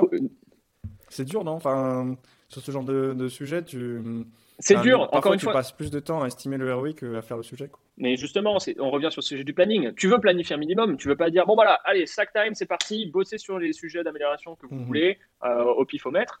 Euh, encore que, si tout le monde est aligné avec le fait qu'il faut euh, bosser sur les trucs en, ayant une notion de retour sur investissement, ça peut marcher très bien. Mhm. Mais, donc voilà, l'important c'est d'avoir cette, cette, culture de quand on a du slack time, on bosse sur de l'amélioration continue et cette amélioration continue elle est drivée par des, métriques et du, ROI euh, avec un, faible, une faible estimation, euh, enfin faible, un faible temps passé à l'estimation, tu as quand même une bonne idée de ce qui peut être rentable. Quoi. Et après, ouais, comme tu dis, euh, le, on n'est pas capable d'estimer combien, combien de temps on va mettre à fixer le problème. Peu importe, c'était le problème numéro un. Du coup, bah, on met du temps dessus. Il n'y a pas de raison de ne pas essayer de le fixer. Alors si mmh. après, au bout d'un mois, on a fait zéro progrès et que le problème est toujours là, bon, on peut se poser des questions. Mais comme ça, d'entrée, tu as, ton log de problème, ton, espèce de log de tous les trucs qui t'ont fait chier. Euh, euh, et, du coup, ça, c'est une source de travail infinie pendant, pendant le slack time. Euh, et même, de manière générale, même sans log, je sais pas, tu demandes, juste, tu te dis, prends, prends n'importe quel ingé dans n'importe quelle équipe, tu lui dis, OK, si là, on, on, arrête de te filer des tickets Jira, on te demande, voilà, qu'est-ce qu'il faut faire là pour améliorer les choses? C'est quoi le truc à faire mmh. maintenant pour, pour améliorer les choses? La personne, elle, le sait. Juste, mmh. tu lui demandes, elle le sait. N'y a pas besoin d'avoir un backlog centralisé des problèmes techniques rencontrés. ça. Et Quelque part, chaque personne dans sa tête a quand même une idée des problèmes principaux. Comment vous faites, vous? Parce que, enfin, je, pense que c'est vrai que chacun a une intuition, mais aussi chacun a des petits kiffs. Et, bien sûr, bien sûr. Enfin, je pense qu'il y a un vrai sujet de. Enfin, j'ai l'impression, j'avais toujours eu l'impression que euh, chaque personne a une sensibilité plus ou moins forte à faire des projets qui l'amusent versus faire des projets utiles versus euh, juste shipper, shipper, shipper.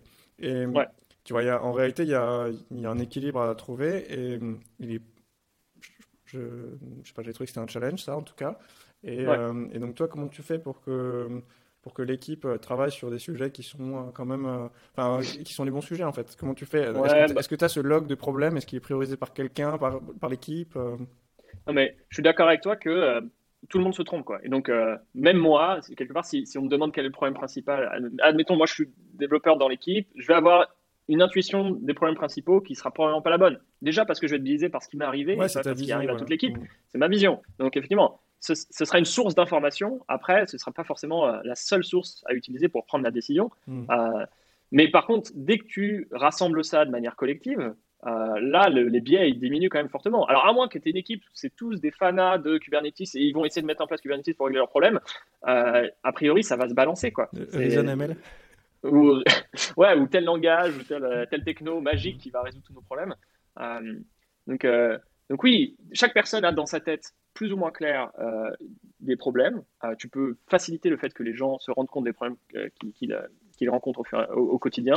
Euh, et ensuite, en mettant en commun euh, au sein de, l'équipe les problèmes rencontrés euh, et en décidant collectivement lesquels à attaquer, même si ça va être attaqué par une personne, la décision de OK, sur quoi on, met notre argent en termes d'amélioration technique, rien qu'en mettant en commun le, ce, log de problèmes rencontrés, ça évite ce côté Bidule a une lubie, il va toujours essayer de pousser pour rajouter euh, de la programmation fonctionnelle euh, parce qu'en en fait, il pense que c'est la solution magique à tous nos problèmes. Ouais. Et du coup, donc il y a, hum, donc vous avez peut-être, j'imagine que c'est un peu les rétros qui font ça. comment tu stimules ce, truc-là? Effectivement, c'est le, le, travail rétrospectif. Euh, je parlais tout à l'heure de si tu compares ton estimation au temps passé, tu te mhm. rends compte qu'il y a des trucs qui sont mal passés. Bah, c'est ce type de, ce type de, de démarche de OK, il y a des problèmes partout, il faut juste en être conscient. Euh, rien que le, côté euh, logué, quoi, le, côté journal, journal du, développement, euh, ça va aider à ça. À maintenir un journal de problèmes dans chaque tâche, dans chaque feature, ça hmm. va aider à ça. Et ensuite, c'est une source de, c'est une information qu'on peut mettre en commun au niveau de l'équipe, par exemple dans une rétrospective, dans un rituel de rétrospective, on dit voilà, c'est quoi les problèmes principaux qu'on a rencontrés cette semaine, et on va facilement se rendre compte qu'il y a un, un problème qui fait chier tout le monde euh, et qu'on n'est pas en train de tacler, ben voilà, c'est évident, il faut travailler sur ce truc-là. Ok. Et dans quelle mesure est-ce que toi, as aussi, tu pousses aussi une stratégie de fond? Donc, par exemple, tu vois, exemple, devenir fort en no-code ou exemple, devenir une code base bug-free, tu vois ou... Ouais, bien sûr.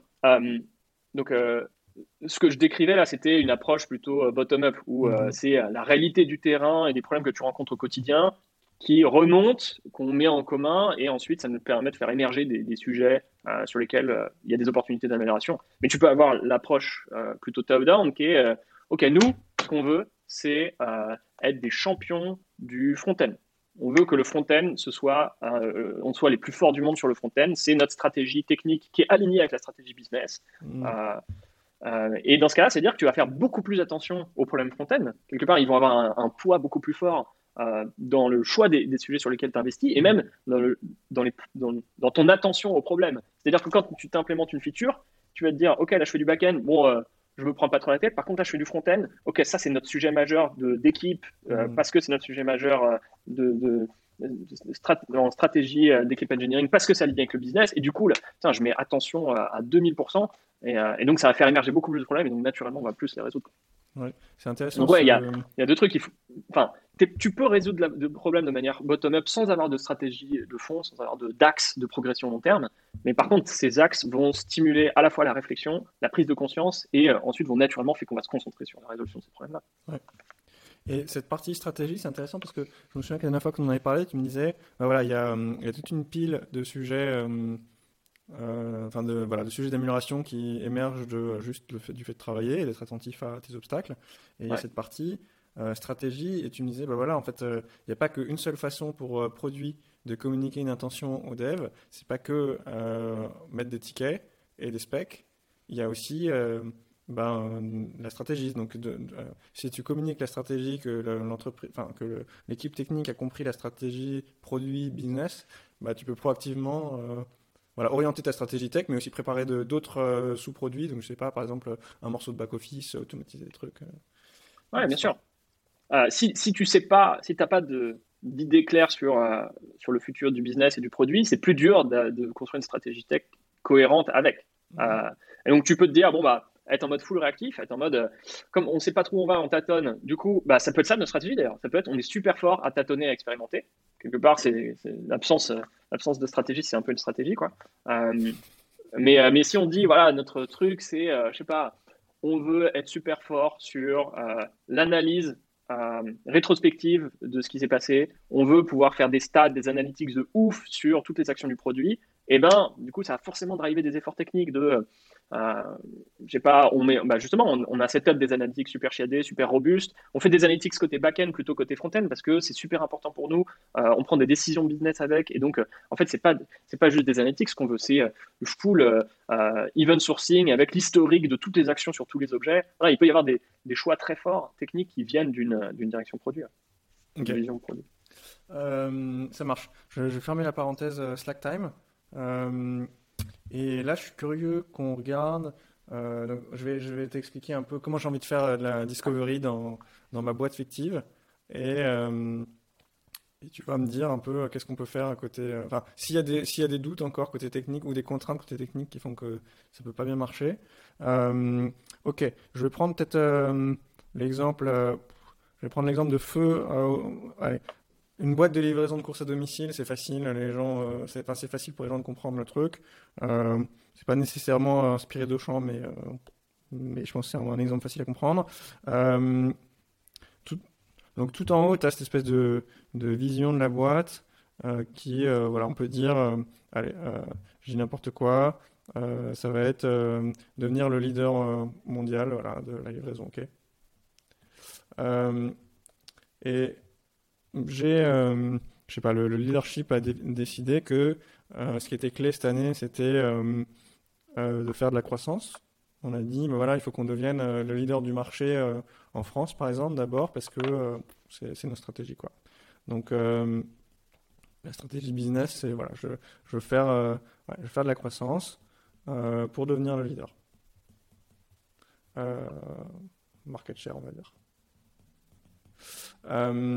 Et euh, du coup, là, on a réfléchi côté produit, on s'est dit, bon, bah, euh, je pense que sur ce quarter, pour faire de la croissance, on va commencer, le truc le plus stratégique à faire, c'est travailler sur la rétention. Donc je dis, voilà, Q, Q1, non, on est, quoi là On est 4, on va dire Q1 2022. on veut faire, on veut faire, on va diviser enfin, le churn par deux, quoi. Ça, c'est mon objectif, mon outcome pour euh, euh, mon équipe produit qui est empowered, etc. Et donc, euh, il y, a, un peu deux étapes pour moi dans ce truc. À partir du moment où le leadership a décidé de cet objectif pour mon équipe produit, donc on peut appeler ça, je sais pas moi, ça c'est la squad, la squad numéro 1, voilà, qui s'occupe de ça. bah, je vais commencer par une phase. Je suis obligé d'avoir une phase de je, vais appeler ça Discovery, mais j'ai pas envie d'appeler ça Discovery parce que c'est pas exactement la même chose que Discovery pour des features du produit, mais c'est plutôt euh, l'appropriation du problème, euh, j'ai envie de comprendre, euh, ben, c'est quoi en bon, en PDCA, c'est quoi la situation Pourquoi est-ce qu'il y a du churn C'est quoi, les causes Je vais aller faire du, je Go and see donc je vais aller analyser euh, des gens qui se sont barrés, comprendre pourquoi ils sont partis, etc. etc. Donc ça c'est très, euh, c'est très early, on parle même pas encore de, euh, de aucune feature là. Et donc ça c'est exclusivement, enfin c'est une question d'ailleurs, est-ce que, je, vais, noter ça en, en, jaune, est-ce qu'il devrait y avoir un dev dans cette partie-là? Si oui, lequel? Tu vois, est-ce que par exemple il faut faire, est-ce que ça devrait être le engineering manager qui se joint à cette partie très très très early? Donc ça, c'est, on va dire, la découverte qui est hyper haut niveau. Et une fois que tu as, eu cette découverte, tu peux faire un certain nombre de cycles, à chaque fois qui sont euh, bah, des cycles de... Euh, enfin, je vais faire ça d'un point de vue produit, mais de discovery sur sujet sur ID 1, discovery sur sujet 2, etc. Quoi. Et, et, donc à chaque fois qu'on fait une discovery, bah, en fait, elle, elle, euh, elle aboutit euh, à, une delivery, quoi, forcément. Quelqu'un qui construit. Et alors, ce qui n'est pas forcément facile, c'est chaque sujet, donc chaque discovery, elle n'est pas forcément de la même taille. Et, chaque, et, les deliveries, elles ne matchent pas forcément le rythme de la discovery. et en fait, c'est une question, est-ce que tu penses que ça doit matcher? Est-ce que tu penses qu'il faut faire des choses euh, qui sont séquencées ou pas? Et, euh, et, voilà quoi, donc je, ne sais pas trop. Donc il y a plusieurs questions. Là-dedans, est-ce qu'il doit y avoir un ou plusieurs devs là dans ce truc? Euh, mhm. à gauche euh, Est-ce que, enfin, qu'est-ce que font les autres devs? Quand on est dans un cycle de discovery, est-ce qu'il faut qu'on se force à avoir des tailles fixes pour pas que ce soit le, bordel? En fait, finalement, tes, tes, tes, devs, ton équipe de devs qui n'est pas les gens qui participent à, à l'exploration, pendant tout ce temps-là, ils font le démarrage du quarter, en fait, ils font autre chose. Alors peut-être qu'ils sont en train de finir des choses du quarter précédent, peut-être qu'ils sont en train de faire 100% de slack time. Euh, qu'est-ce que tu penses de tout ça en fait? Comment est-ce que tu penses que l'équipe euh, engineering elle doit se placer par rapport à un peu un fonctionnement de ce type-là? Euh, Pour moi, il manque un, il manque un rectangle là. C'est un gros rectangle qui entoure GoNC, situation, delivery, machin. C'est le rectangle squad 1 quoi. oui, ok. Tu vois, quelque part, peu importe en gros, euh, euh, je pense pas qu'il y ait de, réponse magique ah oui, autre que ils sont ensemble sur le sujet. ça c'est ça c'est le point de départ. En fait, finalement, ils sont ensemble sur ce sujet. En fait, ils sont eux aussi, ils sont en train de merde. J'ai utilisé la gomme, mais eux aussi, ils sont en train de travailler sur ça en fait, finalement. Enfin, ils n'ont pas besoin d'avoir un produit qui leur dit quoi faire pour réfléchir à ces sujets.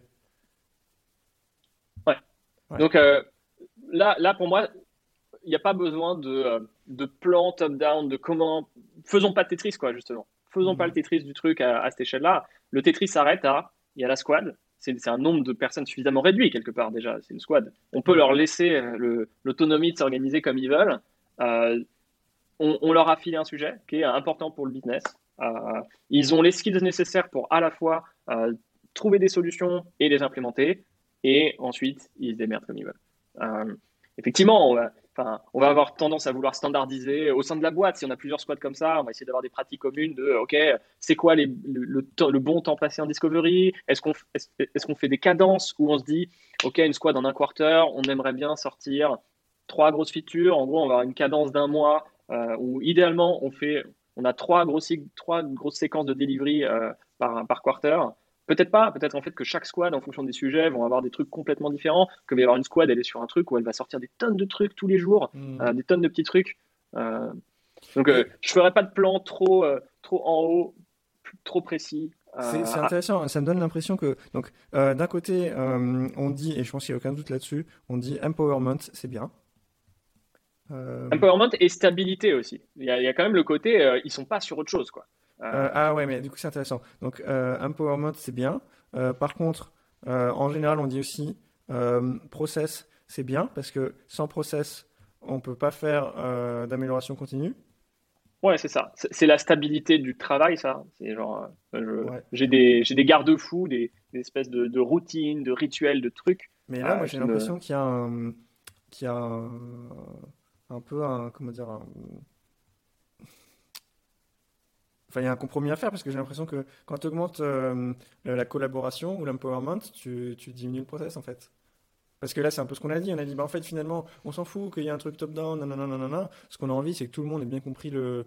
Tu vois, c'est genre euh, euh, lead by context. Tu vois, tout le monde a compris le, problème et après, on, s'organise un peu comme on veut. Mais du coup, comment tu. mais ce un peu comme on veut, ça veut pas dire à l'arrache. Ça veut pas dire on fait n'importe quoi, c'est le bazar et on se parle jamais. Ça peut être euh, au sein de la squad, ça peut être une organisation ultra euh, euh, spécifique avec des, des, standards et des process ultra poussés, ou pas du tout, parce qu'en fait, il n'y a pas besoin dans ce contexte-là. donc, pour moi, c'est pas opposé. quoi. Le, contexte est stable, il y a de la stabilité sur le sujet sur lequel ils bossent et sur le fait qu'ils bossent ensemble sur ce sujet.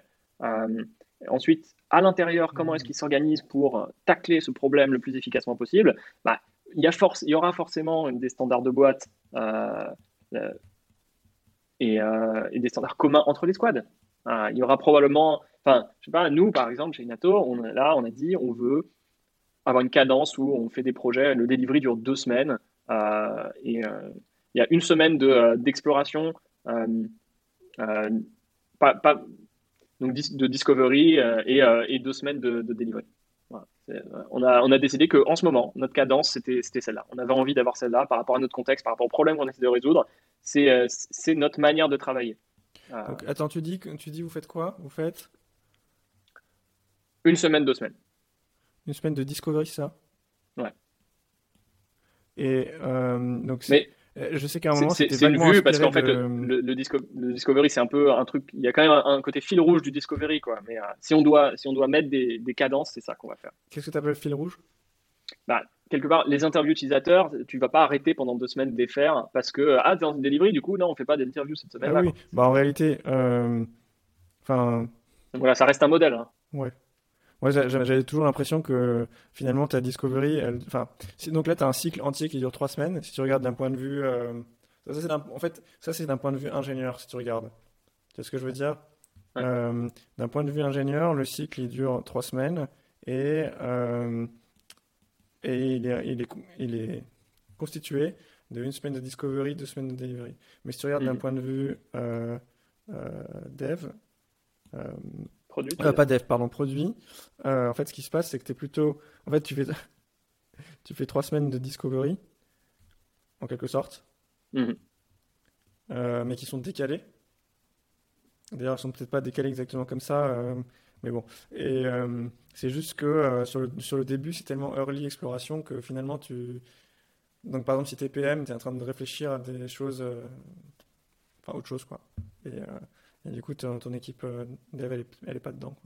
Voire même, euh, ce qu'on ce qu'on a mis là euh, en rouge, c'est engineering l'équipe, mais le lead engineering qui participe à la discovery, lui, peut-être qu'il est, peut-être qu'il est là, tu vois. Tu vois, genre, il commence avant ou pas non, pas, aujourd'hui dans ce qu'on fait, mais, mais justement, Si, si on voit en bout de, de, ce que je décris, peut-être qu'il faudrait justement qu'il y ait toujours cette alternance, entre discovery et delivery et où on sorte les gens quelque part. On est toujours des gens qui soient sortis du delivery, qui sont en train de préparer quelque part l'itération qu'on fera plus est-ce Que la personne qui, euh, est-ce que le, dev qui participe à la discovery euh, est aussi la personne qui un peu chapeaute le projet en delivery? Aujourd'hui, c'est le cas. Mm. On a une espèce de cette euh, early engineer qui est intégré plus tôt et qui va ensuite être le porteur de contexte jusqu'au bout, jusqu'au moment où on release. Ok. et, et est-ce qu'il y a une histoire de cooldown?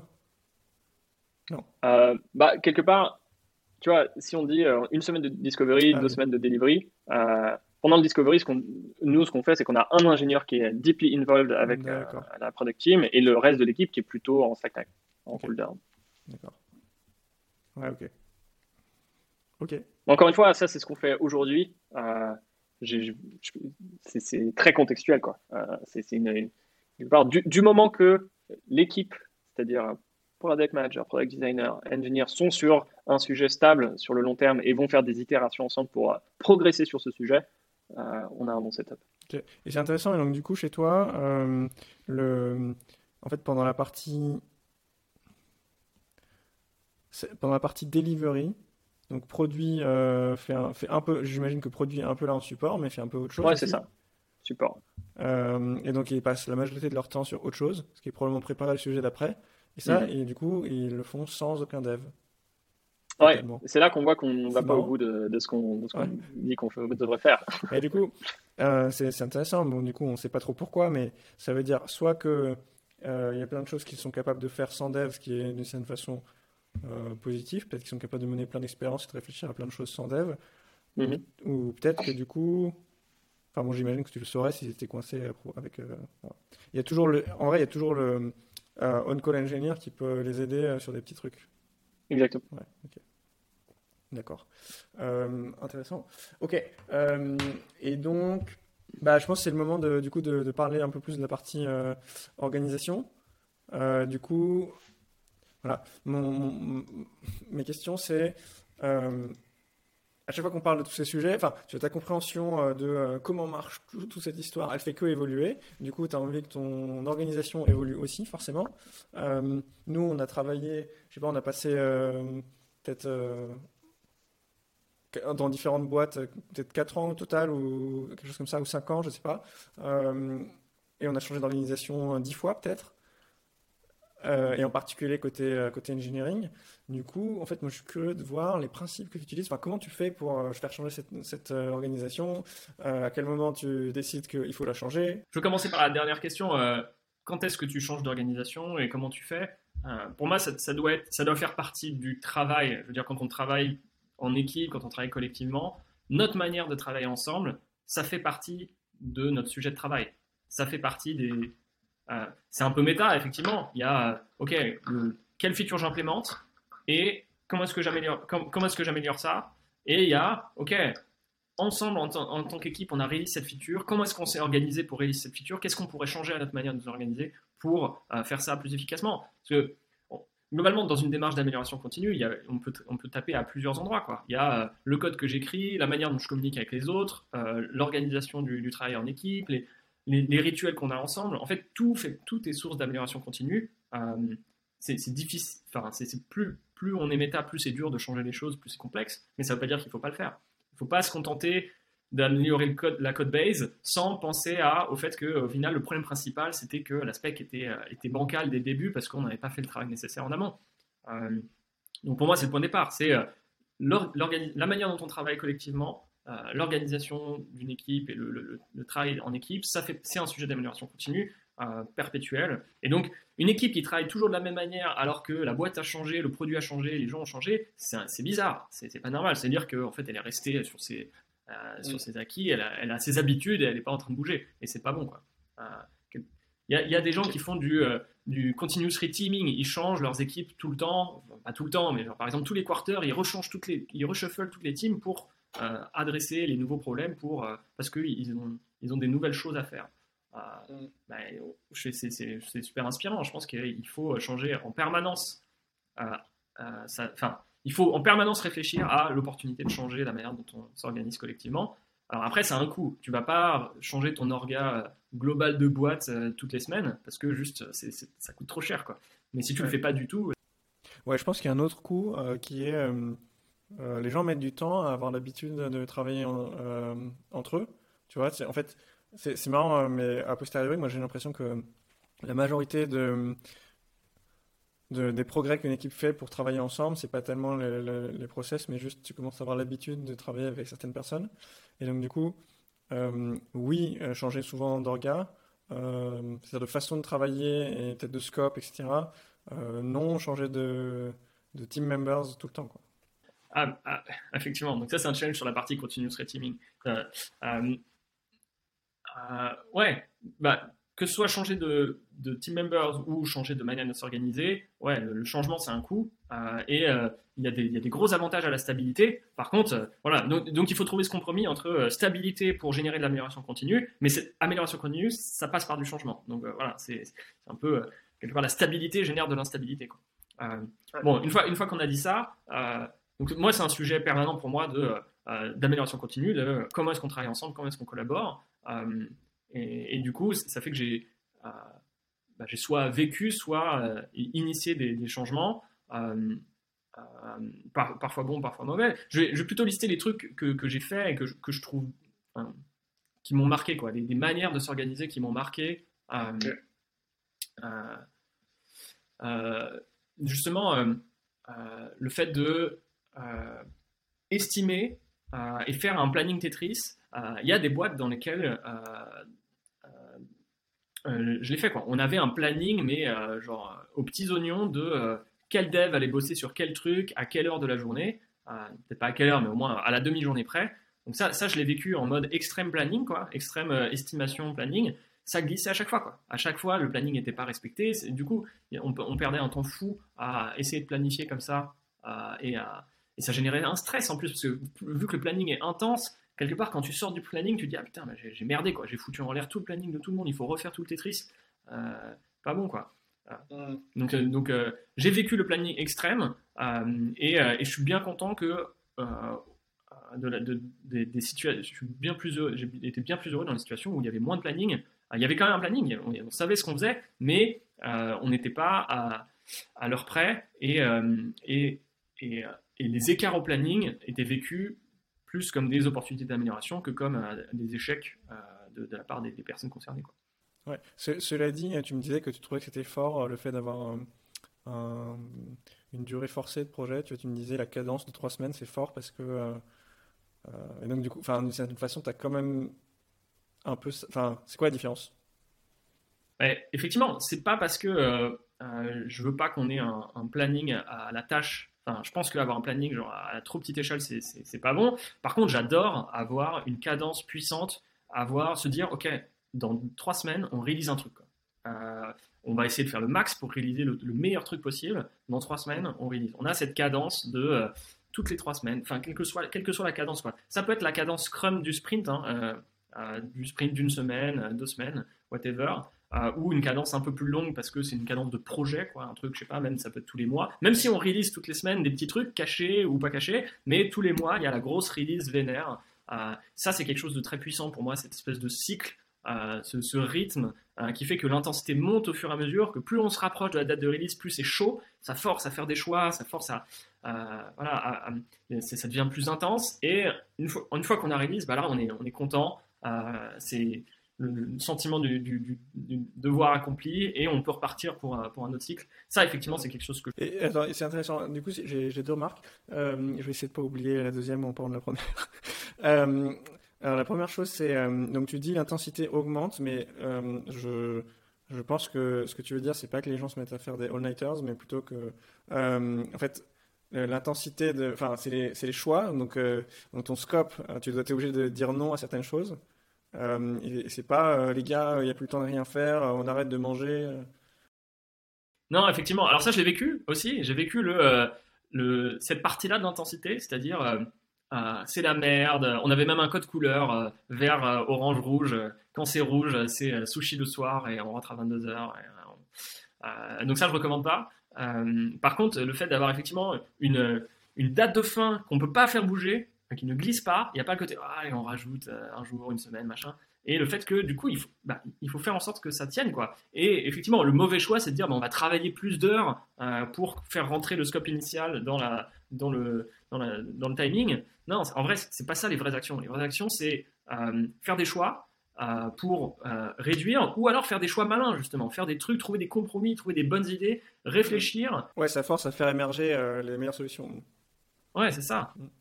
Ok. Et, et, donc, mon autre remarque, c'est plutôt, finalement, avec cette cadence où tu es concentré sur, ah, tu as dit ce soulagement de, ah yes, on a réussi à shipper. Mais en fait, finalement, ça te concentre, ça concentre beaucoup ton attention et ton succès sur shipper, en fait. Et euh, alors que ce qui t'intéresse, c'est l'impact sur, euh, enfin l'impact, voilà, cette fameuse histoire de outcome versus output. Et du coup, ben, d'une certaine façon, euh, quand tu, quand tu fais des choses très très rythmées comme ça, ça, ça fait, ça donne un peu l'impression que finalement le job c'est juste. Après, après peut-être que c'est l'impression côté engineering et que, que côté product management, il y a quand même la lucidité de est-ce qu'on est qu'on a l'impact ou pas? Tu as, un point, effectivement. Si la fin c'est avoir réalisé la feature en production. ça introduit un biais qui est, euh, bah, ça y est, c'est fini. Euh, euh, maintenant, on peut passer à autre chose. Alors que c'est, c'est pas ça. C'est la fin pour engineering peut-être quoi. La fin du delivery, ça veut pas dire que ça a marché. ceci dit, en théorie, si tu as fait du, travail de discovery qui, fait que tu as validé que ça va marcher quand tu vas release, tu déjà es quand même plutôt confiant qu'une fois que tu as release, ça, ça va fonctionner. Ouais. Ceci dit, ça ne t'empêche pas Enfin, il faut quand même faire le travail euh, de follow-up et de euh, est-ce que ça marche effectivement pour de vrai? Parce que potentiellement on s'est trompé sur des trucs, euh, forcément des trucs qu'on n'a pas vus. donc effectivement, ça introduit un biais de, un, petit côté build trap, un petit côté delivery, c'est ce qui compte. Et une fois qu'on a shippé, on peut passer à autre chose, mm. dont il faut se méfier. Ok. ok, donc ça, la première organisation, le, le, millimétré planifié. Mais ouais, donc millimétré planifié versus juste une cadence qui fixe une date de fin pour, euh, pour le projet, qui aligne tout le monde sur cette date de fin euh, plutôt que sur euh, la répartition fine des tâches entre les gens. ça, c'est un écart. D'une certaine façon, tu pourrais avoir une date de fin, mais qui est juste pas toujours la même. Tu pourrais dire, on se donne un mois sur ce, sur ce sujet parce qu'on pense que ça vaut le coup, mais sur ce sujet-là, on va se donner deux semaines. C'est une variation. C'est la question du, on, fixe une date de fin, on fixe un budget, quelque part un budget temps collectif mm. sur ce sujet, et on n'y déroge pas. Euh, qu'est-ce que. Je me souviens que chez Auchan, on avait fait euh, un moment, on travaillait avec des lanes. C'était encore un peu différent. Et, euh, à la fois, j'ai l'impression que c'était intéressant comme concept. Et à la fois, je ne sais pas trop comment. Si c'est quelque chose que. Enfin, j'ai l'impression que ça ne fit pas forcément très bien avec justement ce, genre d'organisation où tu as, des projets à impact, etc. J'ai l'impression que c'est plus petite pièce au fil de l'eau. ouais. Tu, parles de lane dans le sens euh, deux sujets différents qu'ils sont adressés par, euh, par la même équipe? Non, euh, alors je crois, de mémoire, on avait dit, voilà, donc on, veut, on, veut, on a une lane grosse feature, une lane petite feature, une lane bug, une lane amélioration continue, et on a un tag time pour chacune de ces, de ces lanes où on doit dire, voilà, on en ship tant par période, je sais plus ce que c'était la période, c'était deux semaines. Ouais, donc effectivement, c'est là, on rentre plus dans dans notre monde idéal, euh, on a un projet collectif et on, concentre toute notre énergie dessus et on est tous en train de bosser là-dessus.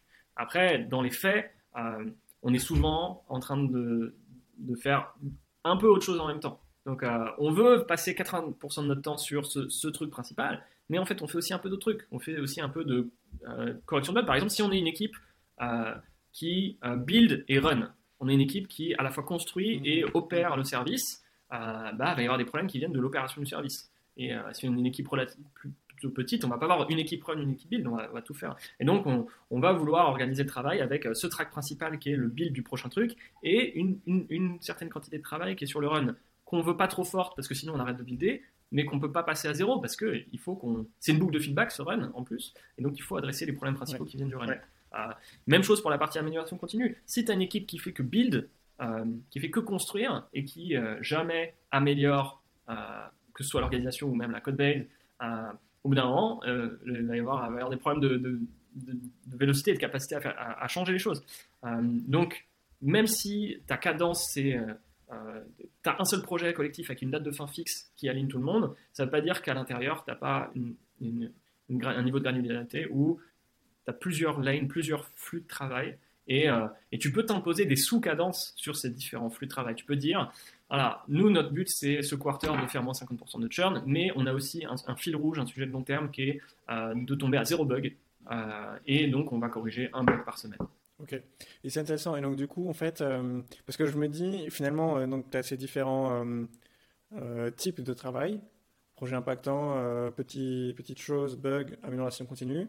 Et en fait, tu pourrais dire, pendant deux semaines de ma delivery, je fais que du projet impactant. Comme ça, j'ai pas besoin de penser à tous ces trucs. Pendant mon cooldown, je fais toutes les petites histoires à côté et ainsi de suite. Est-ce que, est-ce que ça c'est valable ou est-ce qu'il faut mieux faire au fil de l'eau Est-ce qu'il y en a un qui est mieux que l'autre? Ouais, bien sûr. Bah, c'est des trucs. On a expérimenté un peu les deux chez Nato, ça, où euh, euh, justement euh, cette alternance de je me concentre sur shipper au maximum et je corrige que vraiment les bugs qui sont critiques. Et ensuite, quand on a plus de slack time, là, on va pouvoir changer le niveau de, répartition et avoir beaucoup moins de build parce qu'en fait, on est en train de préparer la, prochaine itération. On, fait plutôt de discovery et beaucoup de temps à passer sur l'amélioration continue et les bugs effectivement, c'est un truc qui marche, euh, j'ai l'impression qu'il marche plutôt pas mal. Euh, est-ce qu'on préfère être dans un régime permanent constant où on fait 80% work et 20% amélioration continue ou est-ce qu'on veut plutôt faire ça en séquence avec des phases de build intense et ensuite suivi par des phases de euh, cooldown où on va bah, préparer la suite, réparer les, conneries qu'on a expérimentées dans notre phase de build intense et préparer la suite pour moi, les, deux fonctionnent. Quoi. Ce, qui est, important, justement, c'est de, designer son propre système. C'est de se dire, OK, comment est-ce que j'organise au sein de l'équipe mon travail pour, euh, pour que ce soit le mieux possible? Euh, Est-ce qu'on préfère cette alternance de build intense et de, de ralentissement euh, ou est-ce qu'on préfère avoir un, flux continu non-stop? Parce qu'en fait on veut shipper toutes les semaines un truc nouveau et donc il faut qu'on ait un régime de croisière qui adresse les, les problématiques mmh. d'amélioration continue. Ouais. Donc en fait, par exemple, si jamais tu es plus dans un mode donc un objectif très clair pour euh, les euh, X prochains mois jusqu'à ce qu'on tombe euh, au niveau attendu. Finalement, plutôt que de faire des cycles fixés, tu peux faire ça. Tu peux faire cette espèce de, cette espèce de choses continues qui roulent, où dès que tu as un peu découvert, découvert quelque chose, tu le fais passer. tu vas, au lieu de faire des cycles de trois semaines, tu fais des cycles de beaucoup plus petits, des micro-cycles.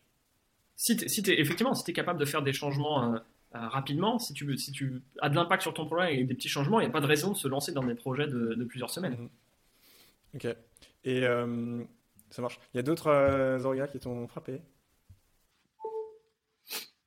euh, Bah, ouais, évidemment. Enfin, il y a, y a quelques années, il y a pas mal de temps, j'ai fait du, Scrum by the book à l'époque avec le poker planning, le sprint planning à l'époque, c'était, ça paraissait déjà euh, une, avancée par rapport à, ce qu'on faisait, qu'on faisait avant, où euh, euh, il n'y avait pas, il y avait, ce, voilà, je vais retenir le côté positif du, du sprint planning et du poker planning que je faisais à l'époque où, je faisais du Scrum by the Book, c'est justement ça forçait cette discussion sur la faisabilité et sur qu'est-ce qu'on va construire ensemble, alors qu'avant elle n'avait pas lieu quelque part. Donc c'était un, pas en avant dans le euh, on veut itérer rapidement, on veut faire des, sprints de deux semaines, euh, et donc euh, on veut avoir quelque chose de fini au bout de deux semaines. Et, en début de, sprint, on se met d'accord ensemble sur ce qu'on va construire et sur ce qui est réalisable, ce qui n'est pas. Mm-hmm. C'était déjà un bon, un bon pas en avant à l'époque. Et, et, donc, c'est quoi les ingrédients de bien changer d'organisation? Donc, je me, je me, souviens, chez, Auchan, il y avait des matins où euh, je sais pas, j'arrivais au bureau et tu étais en train de, euh, genre, euh, je sais pas, soit discuter avec Régis, Régis qui est consultant, soit en train de juste enlever des trucs du mur pour mettre des nouveaux dessins de c'est quoi notre nouveau Kanban, etc. et c'était un peu bon bah voilà j'ai changé, enfin on va tester un nouveau truc, c'est parti. c'est ça la façon de faire, c'est-à-dire on faut juste démystifier, désacraliser le, euh, sujet est changé, euh, voilà, ou est-ce qu'il y, y, a plus de réflexion qui. Enfin, je sais pas.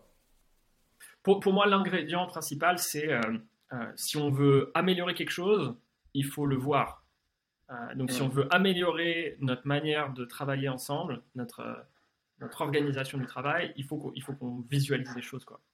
donc, voilà, pour moi, l'ingrédient essentiel, c'est le management visuel. C'est on, veut matérialiser le travail qu'on fait ensemble justement le travail de discovery, le travail de delivery, les, tâches du, PM, du designer, du dev. On veut, on veut voir les, éléments de travail pour ensuite pouvoir discuter de bah, comment est-ce qu'on fait en sorte que le, flux soit meilleur. pour, donc, on, améliorer l'organisation du travail dans, une usine où bah, il y a une, pièce qui, avance sur la chaîne de production, euh, quelque part, euh, c'est plus facile que euh, quand le travail il se fait de manière invisible et cachée, que les gens travaillent ensemble à distance. voilà. Donc, voir le travail, justement, le visualiser avec soit avec des post-it sur le mur ou en utilisant des tools comme Trello, Jira, euh, pour moi, c'est la base de euh, pouvoir améliorer. Euh, si on ne si on voit pas le travail qu'on fait ensemble, bah, ça va être beaucoup plus dur de, de, de l'améliorer de manière. ça va être beaucoup plus dur de le changer et beaucoup plus dur de, de l'améliorer parce qu'on va faire des changements, mais on ne verra pas la différence par rapport à. Et le travail, c'est.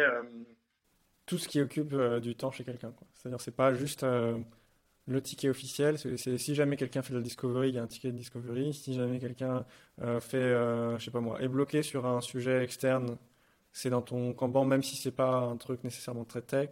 Bah, bah, c'est là où, justement, le management visuel pour la partie delivery, pour les devs, c'est historiquement présent. C'est-à-dire que euh, les tickets Jira, on a beau s'en plaindre, bah, c'est du management visuel du travail de, de. Quoi. Euh, et, donc, quelque part, c'est une bonne chose. C'est-à-dire que au moins, on voit que le ticket reste coincé. Et on peut se poser la question qu'est-ce qui se passe quoi? Euh, Est-ce que c'est la code base qui est, une, galère à, changer? Est-ce que c'est en fait ce qu'il fallait faire n'était pas clair? Euh, et donc, si on ne matérialise pas tout le travail, ça va être compliqué de l'améliorer. Si on ne matérialise pas les user interviews qu'on fait, et qu'on ne se rend pas compte que euh, elles sont toutes postpones parce que les gens ne sont pas dispo, ben on ne pourra jamais améliorer ce truc-là. Quoi. Parce que les gens répondent jamais. S'il n'y a que des no-shows et qu'on ne matérialise pas le fait qu'on a demandé, il y a eu un no-show, on a passé du temps et au final le mec n'est pas venu, ben c'est pareil, on ne pourra pas l'améliorer. Mm. Donc ouais, ouais, je suis pour matérialiser le, à, moindre effort la majorité du travail. Ok. Et euh, est-ce qu'il vaut mieux pas de process ou un mauvais process? Bah. Je sais pas. Il vaut mieux. Euh, c'est quoi un mauvais process? Un truc qui marche pas suffisamment bien Pas adapté Pas adapté? Euh, Je pense qu'il vaut mieux un, mauvais process. et comme ça, du coup, on va pouvoir se rendre compte qu'il n'est pas adapté, on va pouvoir le changer. Donc, euh, quitte si on change, si, si, si, on doit rien changer derrière, mieux vaut pas de process. Quoi. a priori, ce sera mieux que d'un truc qui marche euh, de manière évidente mal. Au pire, ce sera random, quoi, ce sera aléatoire. Euh, par contre, si on, si on sait que quand un truc marche pas, on va l'améliorer, bah, il vaut mieux avoir quelque chose d'explicite. On voit que ça marche pas et du coup on l'améliore, plutôt qu'un truc qu'on ne voit pas. Du coup, impossible de savoir si ça marche ou ça marche. Mais du coup, il y a deux, conditions d'une certaine façon, parce que euh, il faut que, donc, faut que ce soit visible, mais il faut aussi que euh, tu puisses, que, tu puisses faire confiance à l'équipe hein, ou à ton manager ou ce que tu veux pour euh, pour course correcte. Ouais, parce que sinon tu peux aussi vite te retrouver à définir un process pourri et bon bah maintenant il est défini, les gens n'osent pas trop le toucher et t'es coincé. Ouais, ça c'est la bureaucratie, c'est les mauvais process qu'on ne change pas. Mm. Comment tu fais Est-ce que est-ce que c'est principalement toi qui qui euh, influe sur, euh, sur l'organisation euh, À quel point est-ce que les membres de l'équipe contribuent à ça? Bah, Idéalement, mon idéal, c'est un environnement où tout le monde contribue à ça, où, où tout le monde se sent maître et libre de, de changer, de, de, de, faire des changements sur, sur la manière dont on travaille tous ensemble. Après, encore une fois, c'est plus dur pour quelqu'un de junior dans le job, de junior dans l'équipe. Euh, mais c'est quelque chose qu'il faut encourager. Encourager tout le monde à challenger la manière dont on travaille ensemble euh, pour, euh, pour l'améliorer. Ouais. Et puis d'une certaine façon, ça, ça remonte via les mécanismes d'amélioration continue, genre la rétro ou même les one-on-one. Ouais. Ça marche.